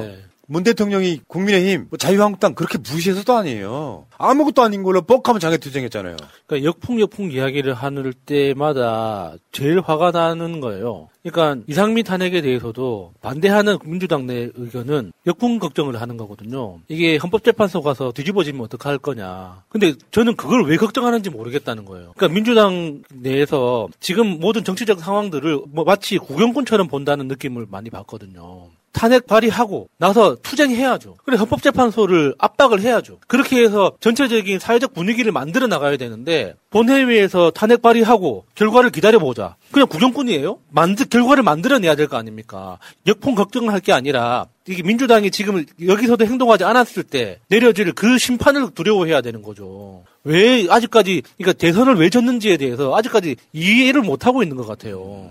민주당이 뭔가 잘못해서 진 게 아니라 민주당이 아무것도 안 해서 진 거란 말이에요. 지금이라도 뭔가를 해야 될 거 아니에요. 왜뭐 고기 구경꾼처럼 본회의에서 결정 내리는 걸 뭐 사회적 분위기를 봐가면서 눈치만 본다는 그런 태도를 왜 자꾸 보여주냐고요. 그러니까 그 모멘텀은 이재명 대표의 검찰 출석이다 이렇게 보시면 되죠. 만약에 서면 조사로도 가능했던 사안을 출석까지 했는데 만약에 검찰이 구속영장이라도 쳐봐요. 이때부터 진짜 전쟁인 거지.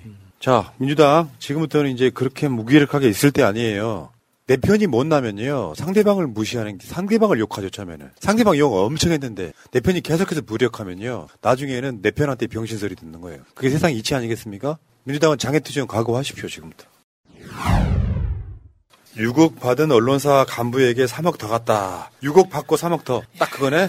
그 간부가 한겨레 석진환 부장이 그 석진환의 기사들을 잠깐만 보겠습니다. 석진환이 썼던 거예요. 조국의 거대한 착각. 조국 장관 말하는 거예요. 조국 사태가 남긴 반면 교사들. 이거는 김정곤. 네. 그러니까 그 흐름을 주도했다는 거예요. 석진환이. 심지어 석진환은 한명숙 총리가 돈 받았다, 받은 게 확실해 보인다고 기사를 썼던 놈이고 또 하나가 뭐였었지? 조국 장관 때 한겨레가 그 너무 그 진영 논리에 매몰돼서 보도를 한다고 기자들 한 40명 충동해가지고 항의했던 바로 그걸 주동했던 놈이 석진환인데 알고 봤더니 김만비한테 뭐 말로는 빌렸다고는 하는데 6억 받고 3억 더 받은 거잖아요. 그 중에 돈 일부는 돌려줬다 그러는데 아유 빌렸 이렇게 돈 받고 다 빌렸다고 하면 되니까 지금 다 이렇게 하는 거 아닙니까? 김만배가 굉장히 철두철미한 사람이기 때문에 일단 빌렸다라고 얘기하고 안 걸리면 그냥 준 거고 빌려, 만약에 걸리면 빌렸다고 하고 그렇게 다 흔적을 남긴 거겠죠. 2018년에 석진환 기자는 기사 대가 돈 받은 송희영 전 조선일보 주필 징역 1년 집행유예 2년이란 기사도 썼던 사람이야. 뭐 물론 지금이야 빌렸다고는 하겠지. 뭐 그렇다 치고 뭐 중요한 이야기는 아니고요. 아니 이렇게 글을 쓰는 기자들도 뒤로는 돈 받고 다 그런다는 정말 상징적인 그러니까 일이에요. 석진환뿐만 아니라 엄청나게 많은 기자들이 김만배하고 골프 칠 때 시작하기 전에 100만 원 받고 시작했다잖아요. 네 명이서 골프 게임 시작하기 전에 김만배가 끼어 있으면은 그 나머지 세 사람한테는 100만 원씩 주고 시작했다는 그런 이야기도 있지 않습니까? 그러니까 김만배가 도대체 그 언론에서 어떤 존재였는지 좀 너무 재밌지 않습니까, 그게? 이거 2011년 광고 기사 한번 보겠습니다. 저축은행 비리 처벌 강화해야 발본세관. 김만배가 채널A 배혜림에게 명품 선물했어요. 당시에는 머니투데이 같이 있었네요. 그 배혜림하고 김만배가 같이 있었고 심지어 법조계 고수를 찾아서 곽상도 법률사무소 변호사 어머. 50억 클럽. 아, 근데 지금 돈을 받았다는 게 앞에 석진환이 지금 총 9억이고 배혜림 같은 경우에는 구찌 구두 받았다고 하는데 구찌 구두 해봤자 100만 원 조금 넘거든요. 그래서 배혜림은 이거 가지고 끝나지 않았을 거라는 생각도 듭니다. 배혜림 우리가 언제 이름 처음 들었습니까? 이거 지금 채널A 사건 때 배혜림이 사회팀장 해가지고 이름이 나왔었던 사람이잖아요. 김만배는요 SKK 대 운동권 출신이에요. 그쪽 성균관- 라인이 있어. 성균관대요? 근데 성균관대 뭐든 뭐뭐 운동권이든 이런 걸 떠나서 운동권들 상당수는 사회로 진출해가지고 돈 맛을 알게 된 거고 로비 맛을 알게 된 건데 지금의 언론들은 이 보도를 어떻게 써먹냐면은 전방위적인 로비해서 이재명한테 돈 줬을 거야 이거예요. 이, 이 사람들이 말하고 싶어하는 거는. 근데 이제 여기서 포인트는 김만배가 곽상도 빨아주고 뭐 배혜림 빠주고 불가분의 관계에 있었던 관계인데 사실은 지금까지도 이재명한테 돈이 갔다는 증거는 없습니다. 여러 면에서 보면. 그런데 기자들 저렇게 구워 삶, 삶아놓고 지금 보도를 못하게 해서 이재명 대장동 사건이 지금 밖으로 보도가 안 나온 것처럼 이미지화 시키려고 하는 작업 중에 하나 그 흐름이라고 일단 보시면 될 것 같고요. 근데 그것도 있는데 한 가지 더는 지금 계속 이게 과도하게 한결의 석진환 기자에 대한 공격이 있거든요. 저는 한결의 석진환의 9억보다 훨씬 더 많이 받은 기자들이 이런 공격성 기사를 쓴다고 생각합니다. 이거 지금 9억 가지고 받아 가지고 이 정도 했을까요? 저는 조소, 조중동은 더 많이 줬을 거라고 생각이 드는 거예요. 한 결의가 이 정도 받았으면. 근데 안 받은 사람들이 깨끗해서 이 사람을 공격할까요? 저는 아니라고 생각합니다. 그 언론만 조용히 있고 법조계만 조용히 있으면은 내가 다 해먹는 것은 문제가 없어 이런 걸 거고요. 다시 한번 보이시겠지만 여러분들 그 남욱이가 최근에 말을 바꾸긴 했습니다만 우리가 try를 안 해봤겠어? 씨알도 안 먹혀 같은 이야기는 좀 다른 문제. 김만배도 똑같은 이야기를 했었잖아요. 이재명 빨갱이 같은 놈이라고. 하도 환수를 해가니까. 근데 알고 보면 기득권 카르텔들끼리 심지어 한겨레 기자 지금 사퇴했다 그러죠 오늘. 그런 것까지 엮여가지고 기득권들이 이재명 같은 사실 비주류였던 사람을 두들겨 패고 있는 그런 느낌이고요. 근데 이번에 그 주말에 나온 보도 중에 플리바게닝 이야기가 나와서 플리바게닝 이야기는 기사가 굉장히 그 나쁜 의도로 쓴 거예요, 그게.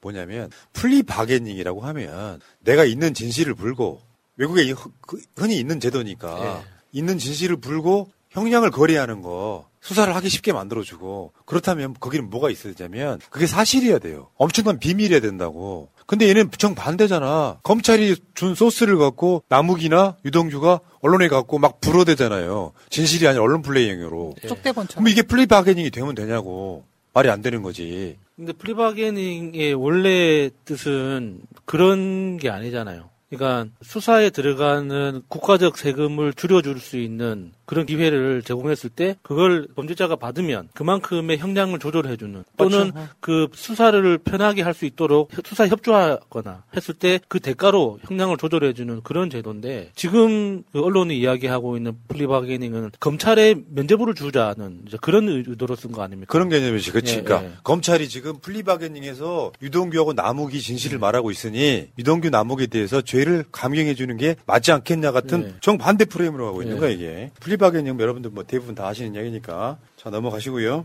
지금 이번에 12일 날 1월 12일 날 대장동 정영학 녹취록이 전부 공개됩니다. 뉴스타파 봉지욱 기자. 이 봉지욱 기자가 원래 JTBC에 있다가 뉴스타파로 간 아주 특이한 케이스인데 1300페이지 녹취록을 전부 다 공개를 한다 그래요. 이게 메모만 10기가가 넘는다고 합니다. 근데 공개하는 이유가 검찰의 선택적 수사를 못하게 하기 위해서. 지들이 유리한 것만 갖다가 쓰지 않게 하기 위해 전체를 공개를 하겠다 이런 건데 나 이거 보고 아 이거 감동이다. 근데 뉴스, 오마이뉴스와 인터뷰의 가장 큰 맥락 중에 하나가 봉직 기자가 지금 하고 있는 이야기가 그런 거예요. 대장동 수사도 있지만 이재명 파는 만큼 실제로 기득권 50억 클럽에 대한 수사를 해야 된다는데 전혀 안 하고 있다 이 맥락으로 지금 예. 그리고 지금 정유학 녹취록도 선택 취사해가지고 취사 선택해서 이재명 불리한 쪽만 보도 하고 있어서 차라리 1300페이지 녹취록을 공개하겠다 이런 거거든요. 이걸 다 풀면은 이제 우리 같은 사람들 다 들어보고 메모도 다 볼 거 아니에요. 근데 사실 뉴스타파 입장에서는 봉지욱 기자가 계속 단독으로 내면서 특종같이 낼 수도 있는데 한꺼번에 푸는 것은 집단지성에 대한 어떤 믿음 같은 거라고 생각합니다. 많은 사람들이 어떤 부분에 있어서 검찰이 빼고 있는지 지금 우리가 메모에서 보는 것처럼 이 약속 클럽에 이렇게 50억씩 줬는데 지금 한결에 기자 9억 때린 거 이거 가지고 더 난리를 치고 있는 이 상황에서 무엇을 똑바로 봐야 되는지를 제시하겠다는 이야기거든요. 예. 본- 본인들의 약- 욕심을 채우지 않고. 대장동 개발 정잣돈이 1,805억 원이란 말이죠. 그 정잣돈 중에 가장 기본이 부산 저축은행 불법 대출 받았던 돈. 그거 수사한 사람이 누구냐? 윤석열이다. 불법 대출 받은 브로커를 변호했던 사람이 누구냐? 박영수다. 여기는 수사를 안 하고 있다는 거예요. 봉식 기자 말뿐만 아니라 우리가 맨날 해왔던 예, 이야기죠. 그다음에 녹취록을 보면 누가 고의적으로 거짓말했는지도 사실 나온다. 오히려 녹취록과 반대되는 보도가 엄청 쏟아진다는 거예요. 그러니까 1300페이지나 되니까 전체적인 맥락이 있을 거 아니야. 이번에 우리가 봤던 것 중에 하나가 이거 400억 유동규 건데 그 맥락에서 보면 유동규가 포르쉐 산게 이해가 되잖아요.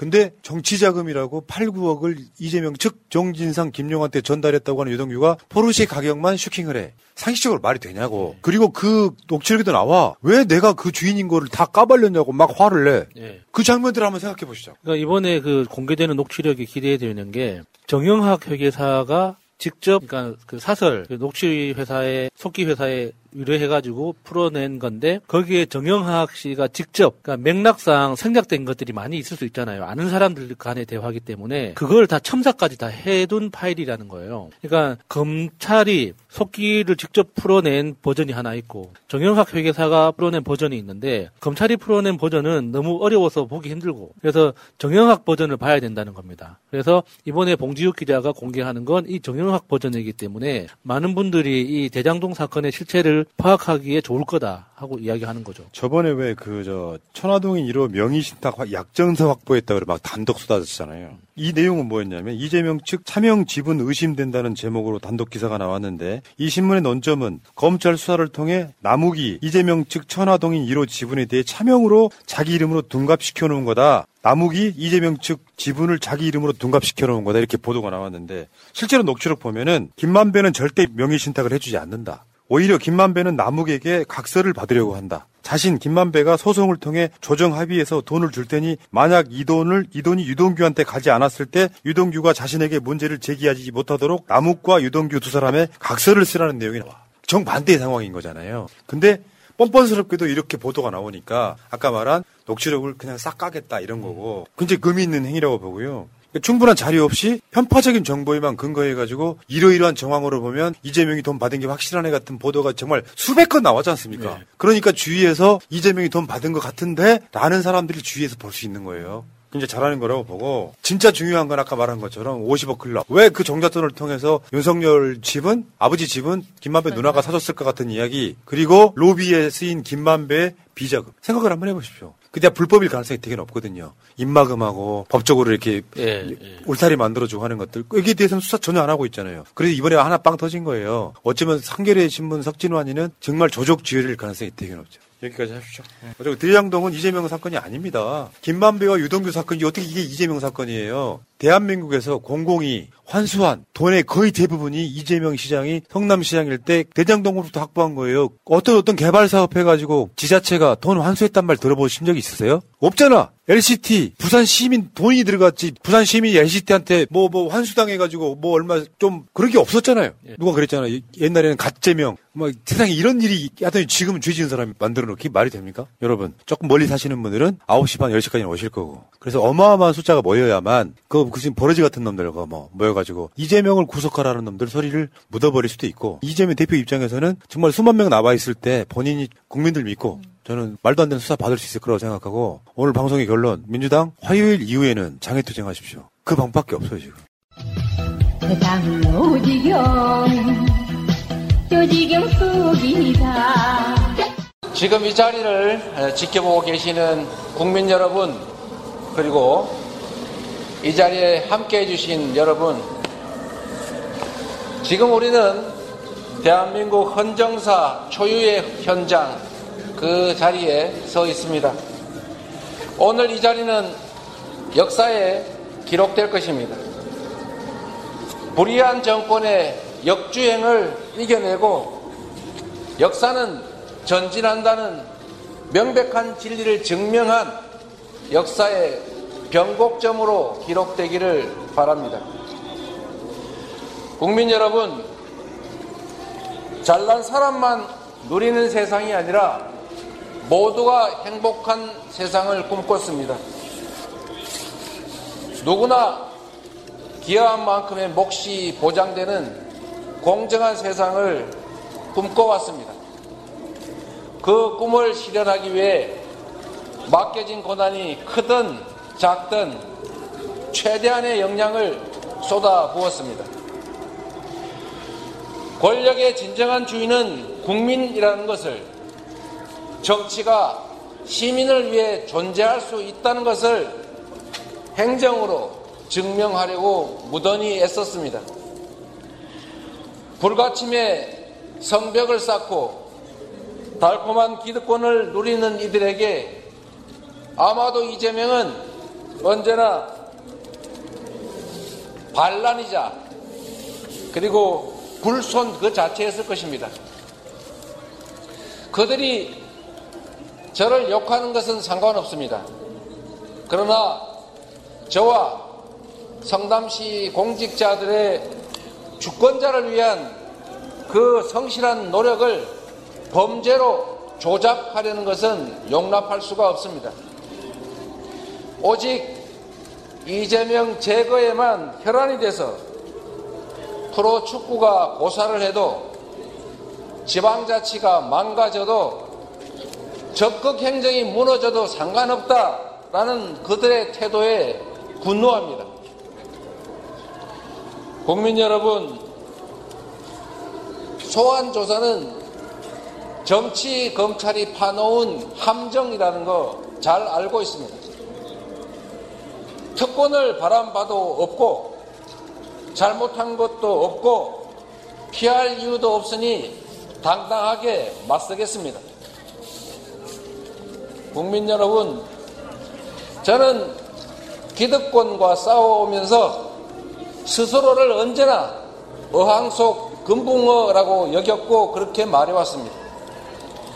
공직자들에게는 이렇게 경고하고 또 경고했습니다. 숨기려 하지 말고 숨길 일을 하지 말라.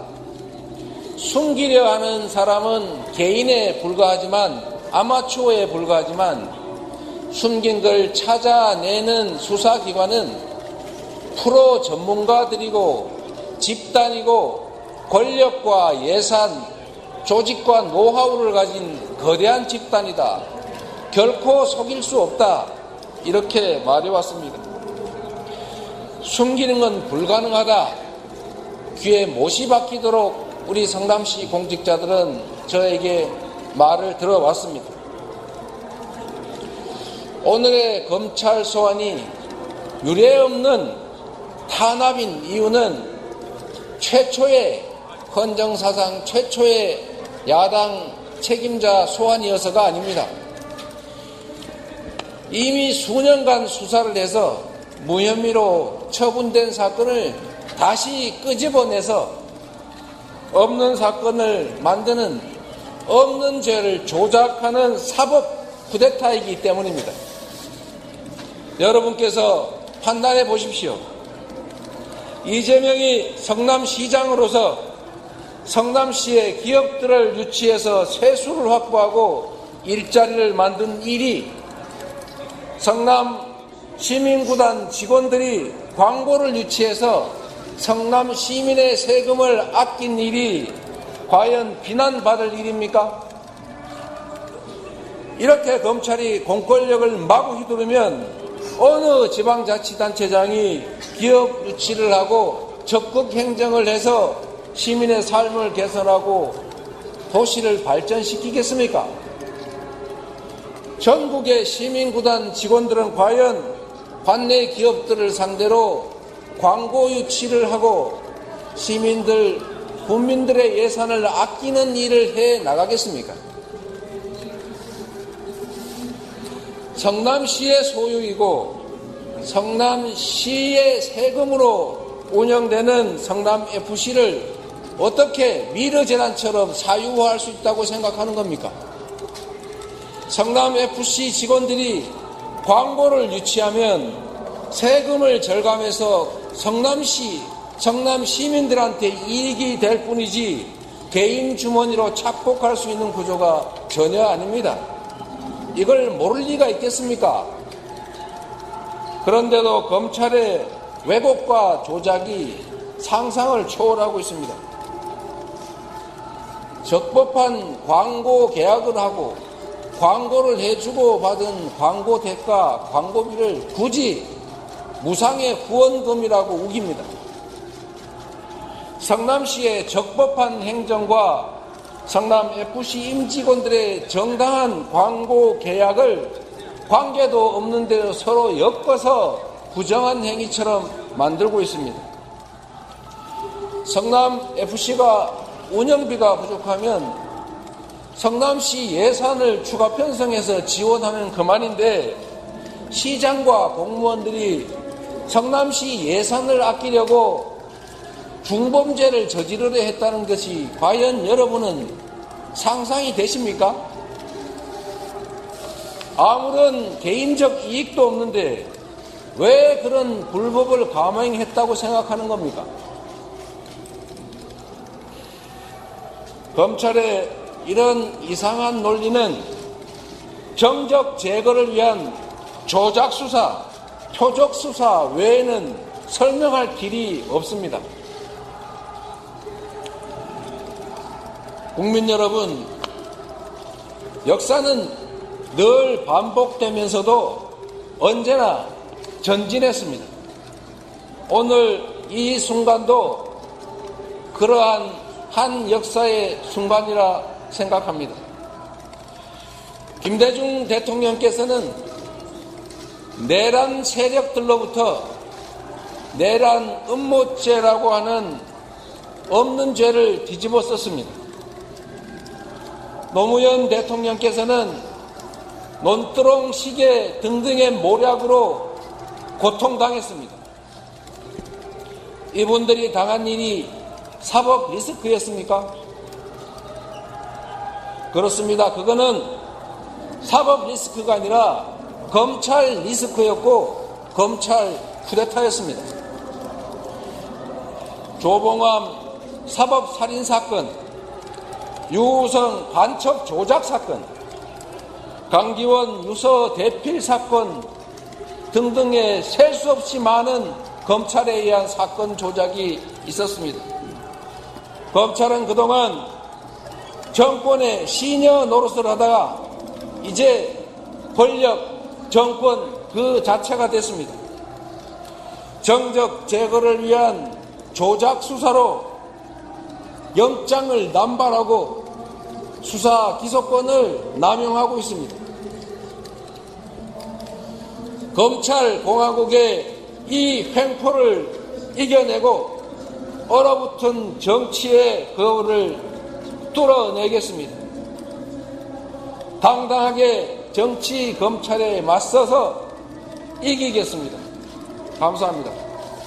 간단하게 하시죠.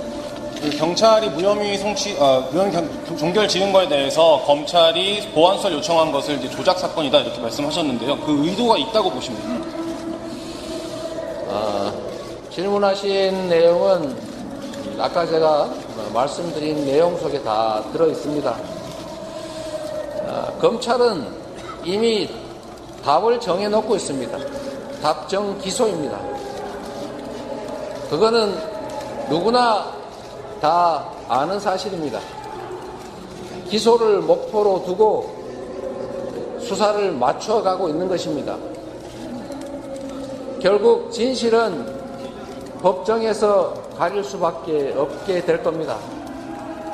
검찰에게 진실을 설명하고 설득하는 것은 의미가 없습니다. 이미 결론을 정해놨기 때문입니다. 충실하게 방어하고 진실이 왜곡되지 않도록 최선을 다하겠습니다. 함께 해주신 많은 분들 감사드립니다. 고맙습니다. 모든 국민은 법 앞에 평등해야 합니다. 모든 아내도 법 앞에서 평등해야 합니다. 대통령의 아내라고 예외일 수는 없습니다. 도이치 모터스 주가 조작 의혹 김건희 여사 수사는 왜 안 합니까? 이재명 당대표에 대한 정적 제거, 이재명 죽이기 이 수사는 결코 성공할 수 없을 것입니다. 이재명 당대표에 대한 부당한 수사를 온 국민께 알리기 위해 우리 민주당 국회의원과 당원들이 똘똘 뭉쳐서 이재명을 지키고 당을 지키고 김건희 여사도 반드시 검찰 출석한 그 모습을 저희가 보여드리도록 최선의 노력을 다하겠습니다. 네, 안녕하십니까. 더불어민주당 수석 대변인 안호영 의원입니다.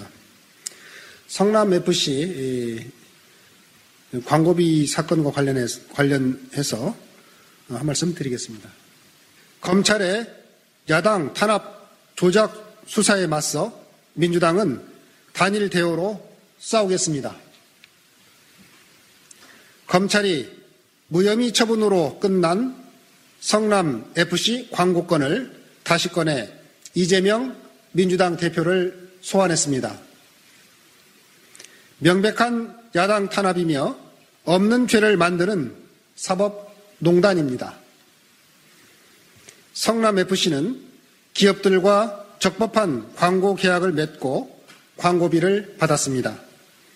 시민 세금으로 운영되는 성남 FC의 임직원들이 광고를 유치해 성남 시민의 세금을 전략한 것입니다.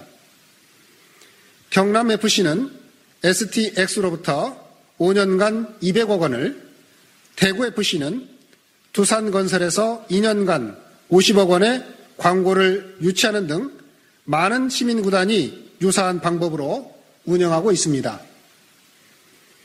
그런데도 검찰은 광고 계약에 의한 광고비를 후원금으로 둔갑시키고 서로 연관도 없는 성남시의 적법한 기업 유치 행정과 성남FC의 정당한 광고 계약을 억지로 엮고 있습니다. 검찰의 억지 발상에 실소를 금할 수 없습니다. 시민 구단인 성남FC는 시장 개인의 것이 아닙니다. 구단 운영비가 부족하면 시 예산을 늘리면 그만인데 아무 이익도 얻지 못할 시장이 광고 유치 때문에 불법을 저지른단 말입니까? 결국 검찰의 수사는 정적을 제거하고 야당을 무너뜨리려는 표적 수사이며 조작 수사입니다. 수사 기소권 남용의 부끄러운 흑 역사입니다. 더불어민주당은 윤석열 정권의 정치 검찰이 왜곡하는 정의와 공정의 가치를 지키기 위해 당당히 맞설 것입니다. 아무리 야당을 탄압하기 위해 조작 수사를 해도 정권의 무능을 가릴 수는 없습니다. 더불어민주당은 단일 대우로 윤석열 검찰의 표적 수사, 조작 수사에 맞서 싸워나갈 것입니다. 이상입니다. 감사합니다. 강동구청장을 역임했던 어, 더불어민주당 어, 이혜식 의원입니다. 어, 이재명 대표가 내일 검찰에 출두합니다. 헌정사상 처음 있는 일입니다. 야당 대표, 국회 제1당 대표가 검찰에 출두한다는 것은 유례가 없는 일입니다. 명백한 정치 탄압이고 야당 탄압이고 야당 대표 죽이기다. 아, 이런 말씀을 어, 드립니다. 더군다나 성남 FC 사건은 어, 경찰이 3년 동안 탈탈 털어서 아무런 혐의가 없자 무혐의 종결 처분한 것입니다. 어, 그런데 윤석열 정권의 정치 검찰이 다시 살려내서 마치 좀비처럼 좀비 수사, 좀비 소환, 그리고 기소를 하게 되면은 좀비 기소를 하게 되는 어, 그런 어처구니 없는 사안입니다. 그렇게 많이 떠들던 대장동은 어디로 사라지고 고작 성남 FC입니까? 태산명동의 서일필이다. 어떤 의원님이 말씀을 하셨습니다마는 어, 딱 맞는 얘기입니다. 그리고 성남 FC 사건은 여러분도 아시다시피 이재명 대표가 성남시장 재직 시에 정자동에 약 20년 동안 흉물로 방치되어 있던 부지를 용도 변경을 하고 건축 허가를 해줘서 신축 건물을 짓고 기업을 유치하고 일자리를 창출하고 어, 지역 상권과 지역 경제 활성화를 위해서 그야말로 성남 시민이 칭찬했던 어, 그런 성과 있는 어, 그런 사업이죠. 여기에 성남 FC가 시민구단이 성남 FC가 두산건설에 예, 활동을 해서 광고비를 유치한 것입니다. 그런데 이 양자를 연결시킨 것이죠. 마치 이재명 대표가 당시 성남 시장 시절에 용도 변경과 건축 허가를 통해서 이렇게 광고비를 주라고 한 거 아니냐. 완전히 별개의 사건을 짬뽕을 시켜가지고 이렇게 연결시킨 그런 어처구니 없는 사건이 바로 이 성남 FC 광고비 사건입니다.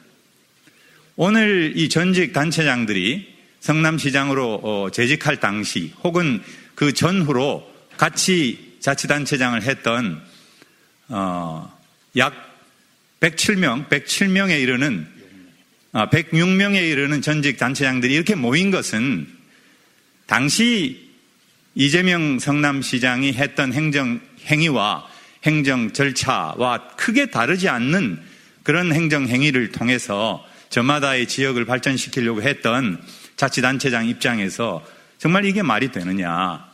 만일에 성남 FC 건으로 성남시장, 당시 성남시장 이재명 대표를 사법적으로 올가 넣으려고 한다면 우리부터 먼저 잡아가라. 우리부터 먼저 소환하라. 이런 취지로 모였다는 말씀을 드립니다. 이렇게 황당무계한 좀비 수사, 좀비 소환을 즉각 멈춰줄 것을 요구하면서 어, 우선 국회의원 중에 단체장을 했던 분을 대표해서 한 말씀 인사 말씀 삼아 드렸습니다. 감사합니다. 네, 저는 도봉구청장을 지난 6월 30일까지 세 번을 역임했던 사람이고요. 어, 그리고 6월 30일까지 민주당 기초단체장 협의회 회장을 맡아서 일해왔던 이동진이라고 합니다. 어, 오늘 어, 저희가 이렇게 정치인이 아닌 어, 행정의 일선 행정의 책임자로서 역할을 해왔던 사람들이 여의도에 와서 이 자리에 서게 된 배경에 대해서 취지에 대해서 몇 말씀 드리고자 합니다. 조금 전에 황명선 민주당 대변인께서 최종 취합된 이 합의 동의한, 어, 동의한 어, 단체장들의 숫자를 어, 말씀해 줬는데 전임 단체장 총 100명입니다. 그리고 어, 전임 단체장 출신으로서 현직 국회의원을 하고 있는 여섯 분 그렇게 해서 총 106명이라는 말씀을 다시 한번 말씀을 드리고요. 다 아시다시피 민주당 대표인 어, 이재명 대표가 내일 검찰 소환에 응하기로 했습니다.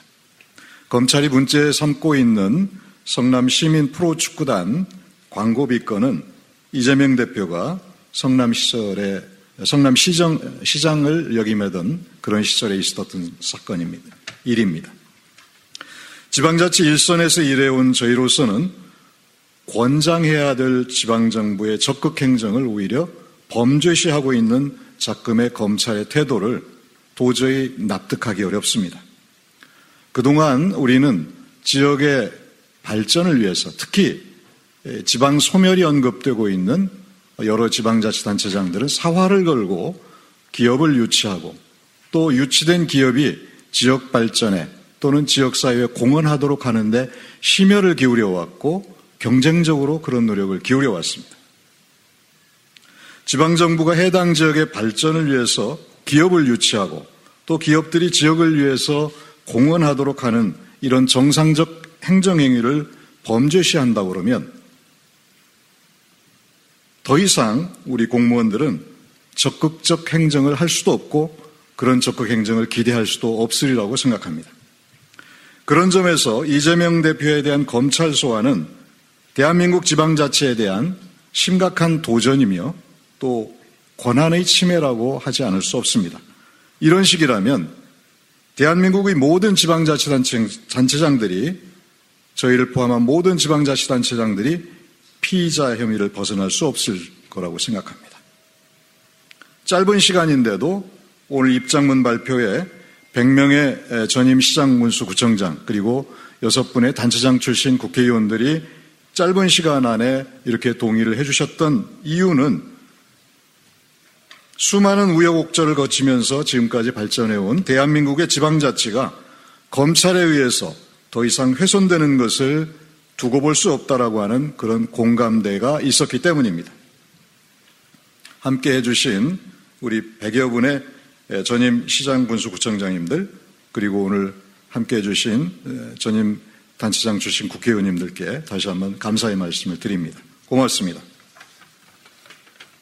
그러면 어, 각 지역을 대표해서 오늘 배부해드린 어, 입장문을 낭독하도록 하겠습니다. 먼저 어, 경기도를 대표해서 곽상욱 전 오산시장님부터 낭독하도록 하겠습니다. 이재명 민주당 대표에 대한 검찰의 제3자 뇌물공여 혐의 씌우기와 관련한 전임 시장 군수구청장의 입장. 검찰은 이재명 대표의 소환에 앞서 우리를 먼저 소환하라. 최근 검찰은 이재명 민주당 대표에 대해 성남 시민 프로 축구단 광고비와 관련해 특정 범죄 가중처벌법상 제3자 뇌물 공여 혐의로 소환 통보를 한 바 있다. 모든 시민 프로 축구단은 독자적으로 자생할 수 없기 때문에 연고를 둔 지방 정부를 통해 운영상 부족 예산을 지원받고 있다. 성남 시민 프로 축구단도 성남시의 예산을 지원받는 시민 구단으로 구단이 기업으로부터 광고비를 더 받을 수 있도록 결과적으로 시민의 혈세를 더 아끼는 순기능이 있음은 삼척 동자도 알 수 있다. 이와 별개로 성남시가 지역경제 발전을 위해 굴지의 대기업을 유치한 것은 마땅히 성과로 평가받아야 할 일이다. 지자체장은 지역 공동화를 막고 자족 기능을 확충하기 위해 쓸개라도 떼어주며 기업을 유치한다. 기업의 편의를 제공해 지역 유치를 도모함으로써 지역 경제를 활성화하는 일은 지역민께서 지자체장에게 권한을 위임한 이유 중 하나이다. 즉, 기업 유치는 지자체장의 중요한 책무인 것이다. 사안의 본질이 이러함에도 불구하고 검찰은 별, 전혀 별개의 사안인 성남 시민 프로 축구단 광고비와 두산그룹 유치를 우격다짐으로 짜집기에 단죄해야 할 범죄로 창조했다. 지방자치 일선에서 행정의 책임을 맡아 일해온 우리로서는 검찰의 이 같은 억지 주장을 도저히 이해할 수 없고 황당한 심정을 금할 수 없다. 검찰에 묻는다. 별개 사안을 억지로 엮어 간접 뇌물이라고 주장한다면 지자체의 기여금 제도는 직접 뇌물이라는 말인가? 예를 들어 각 지방정부는 시군구 금고인 특정 금융기관을 선정하여 현금 출납을 관리하게 해왔고 선정된 금융기관은 상당한 기여금을 해당 지방정부에 제공하는 것을 전제로 계약을 체결해 왔다. 일례로 서울시는 신한은행과의 시금고 계약 시 3천억 원의 출연금을 약정한 바 있다. 그렇다면 신한은행은 시금고 지정을 대가로 서울시에 뇌물을 준 것인가? 또 모든 지방정부는 토지의 용도 변경이나 건축 허가를 추진하는 사업자로부터 현물 또는 현금으로 공공기여를 받거나 토지의 일부를 기부 체납 받아왔다. 예를 들면 서울시는 현대차 그룹으로부터 강남구 글로벌 비즈니스 센터 개발 허가의 조건으로 1조 7천억의 공공기여금을 제공받기로 한 바 있고 삼표 레미콘으로부터는 성동구 성수동 부지 개발과 관련하여 6천, 6천억 원의 공공기여금을 제공받을 예정이다. 검찰의 논리라면 현대차 그룹과 삼표 레미콘이 서울시에 막대한 규모의 뇌물을 제공한 것이 된다. 뿐만 아니라 모든 기초 기반 지방 정부는 매년 연말 연시에 이웃돕기 성금인 따뜻한 겨울나기 모금 운동을 전개해온 바 있고 모금 대상에는 지방 정부의 인허가 과정에서 사업적 이득을 취한 기업이나 사업자들도 포함된다. 검찰의 논리대로라면 이 역시 제3자 뇌물 공여, 공여죄에 해당할 것이다. 검찰이 이처럼 지방정부의 일상적 자치 행정들을 억지로 조립해 부당한 수사의 칼날을 들이댄다면 더 이상 공무원들의 적극 행정을 기대할 수 없을 것이며 그로 인해 시민의 이익이 대폭 줄어들 것은 불을 보듯 뻔하다. 이에 전직 시장 군수 구청장 일동은 성남 시민 프로축구단 광고비 및 두산 그룹 유치와 관련한 검찰의 이재명 대표 소환 조사가 지방정부의 고유한 업무이자 적극적 행정행위에 대한 부당한 개입임과 동시에 심각한 권한 침해 행위로 규정하면서 아래와 같이 입장을 밝히고자 한다. 검찰은 지방정부의 정상적 행정행위를 범죄화하려는 부당한 개입을 중단하고 이재명 대표에 대한 소환 조사를 즉시 철회하라. 2. 이재명 대표가 제3자 뇌물 공여 혐의의 피해자라면 전국의 지방자치단체장 모두가 같은 혐의의 피해자일 수밖에 없다. 검찰은 이재명 대표의 소환에 앞서 우리 모두를 먼저 소환하라. 3. 윤석열 정부가 강조해온 법치의 핵심 요체는 검찰의 정치적 중립이다. 검찰은 야당에게만 인디언 기후제식 수사의 칼날을 겨누고 있는 작금의 편파적이고 무모한 수사 행태를 즉각 중단하라. 2023년 1월 9일 전임 시장군수 구청장 일동 감사합니다. 네, 오늘 이 자리에 김성환 음, 국회의원과 주철원 국회의원도 함께하고 계신데요. 어, 예, 그러면 어, 이것으로 마치고 어, 저희가 백풀 현장에서 어, 우리 기자님들 질의응답을 받도록 하겠습니다. 아, 기자님들 수고하셨습니다. 이게 나라냐 이게 나라냐 우리는 끝까지 간다 촛불이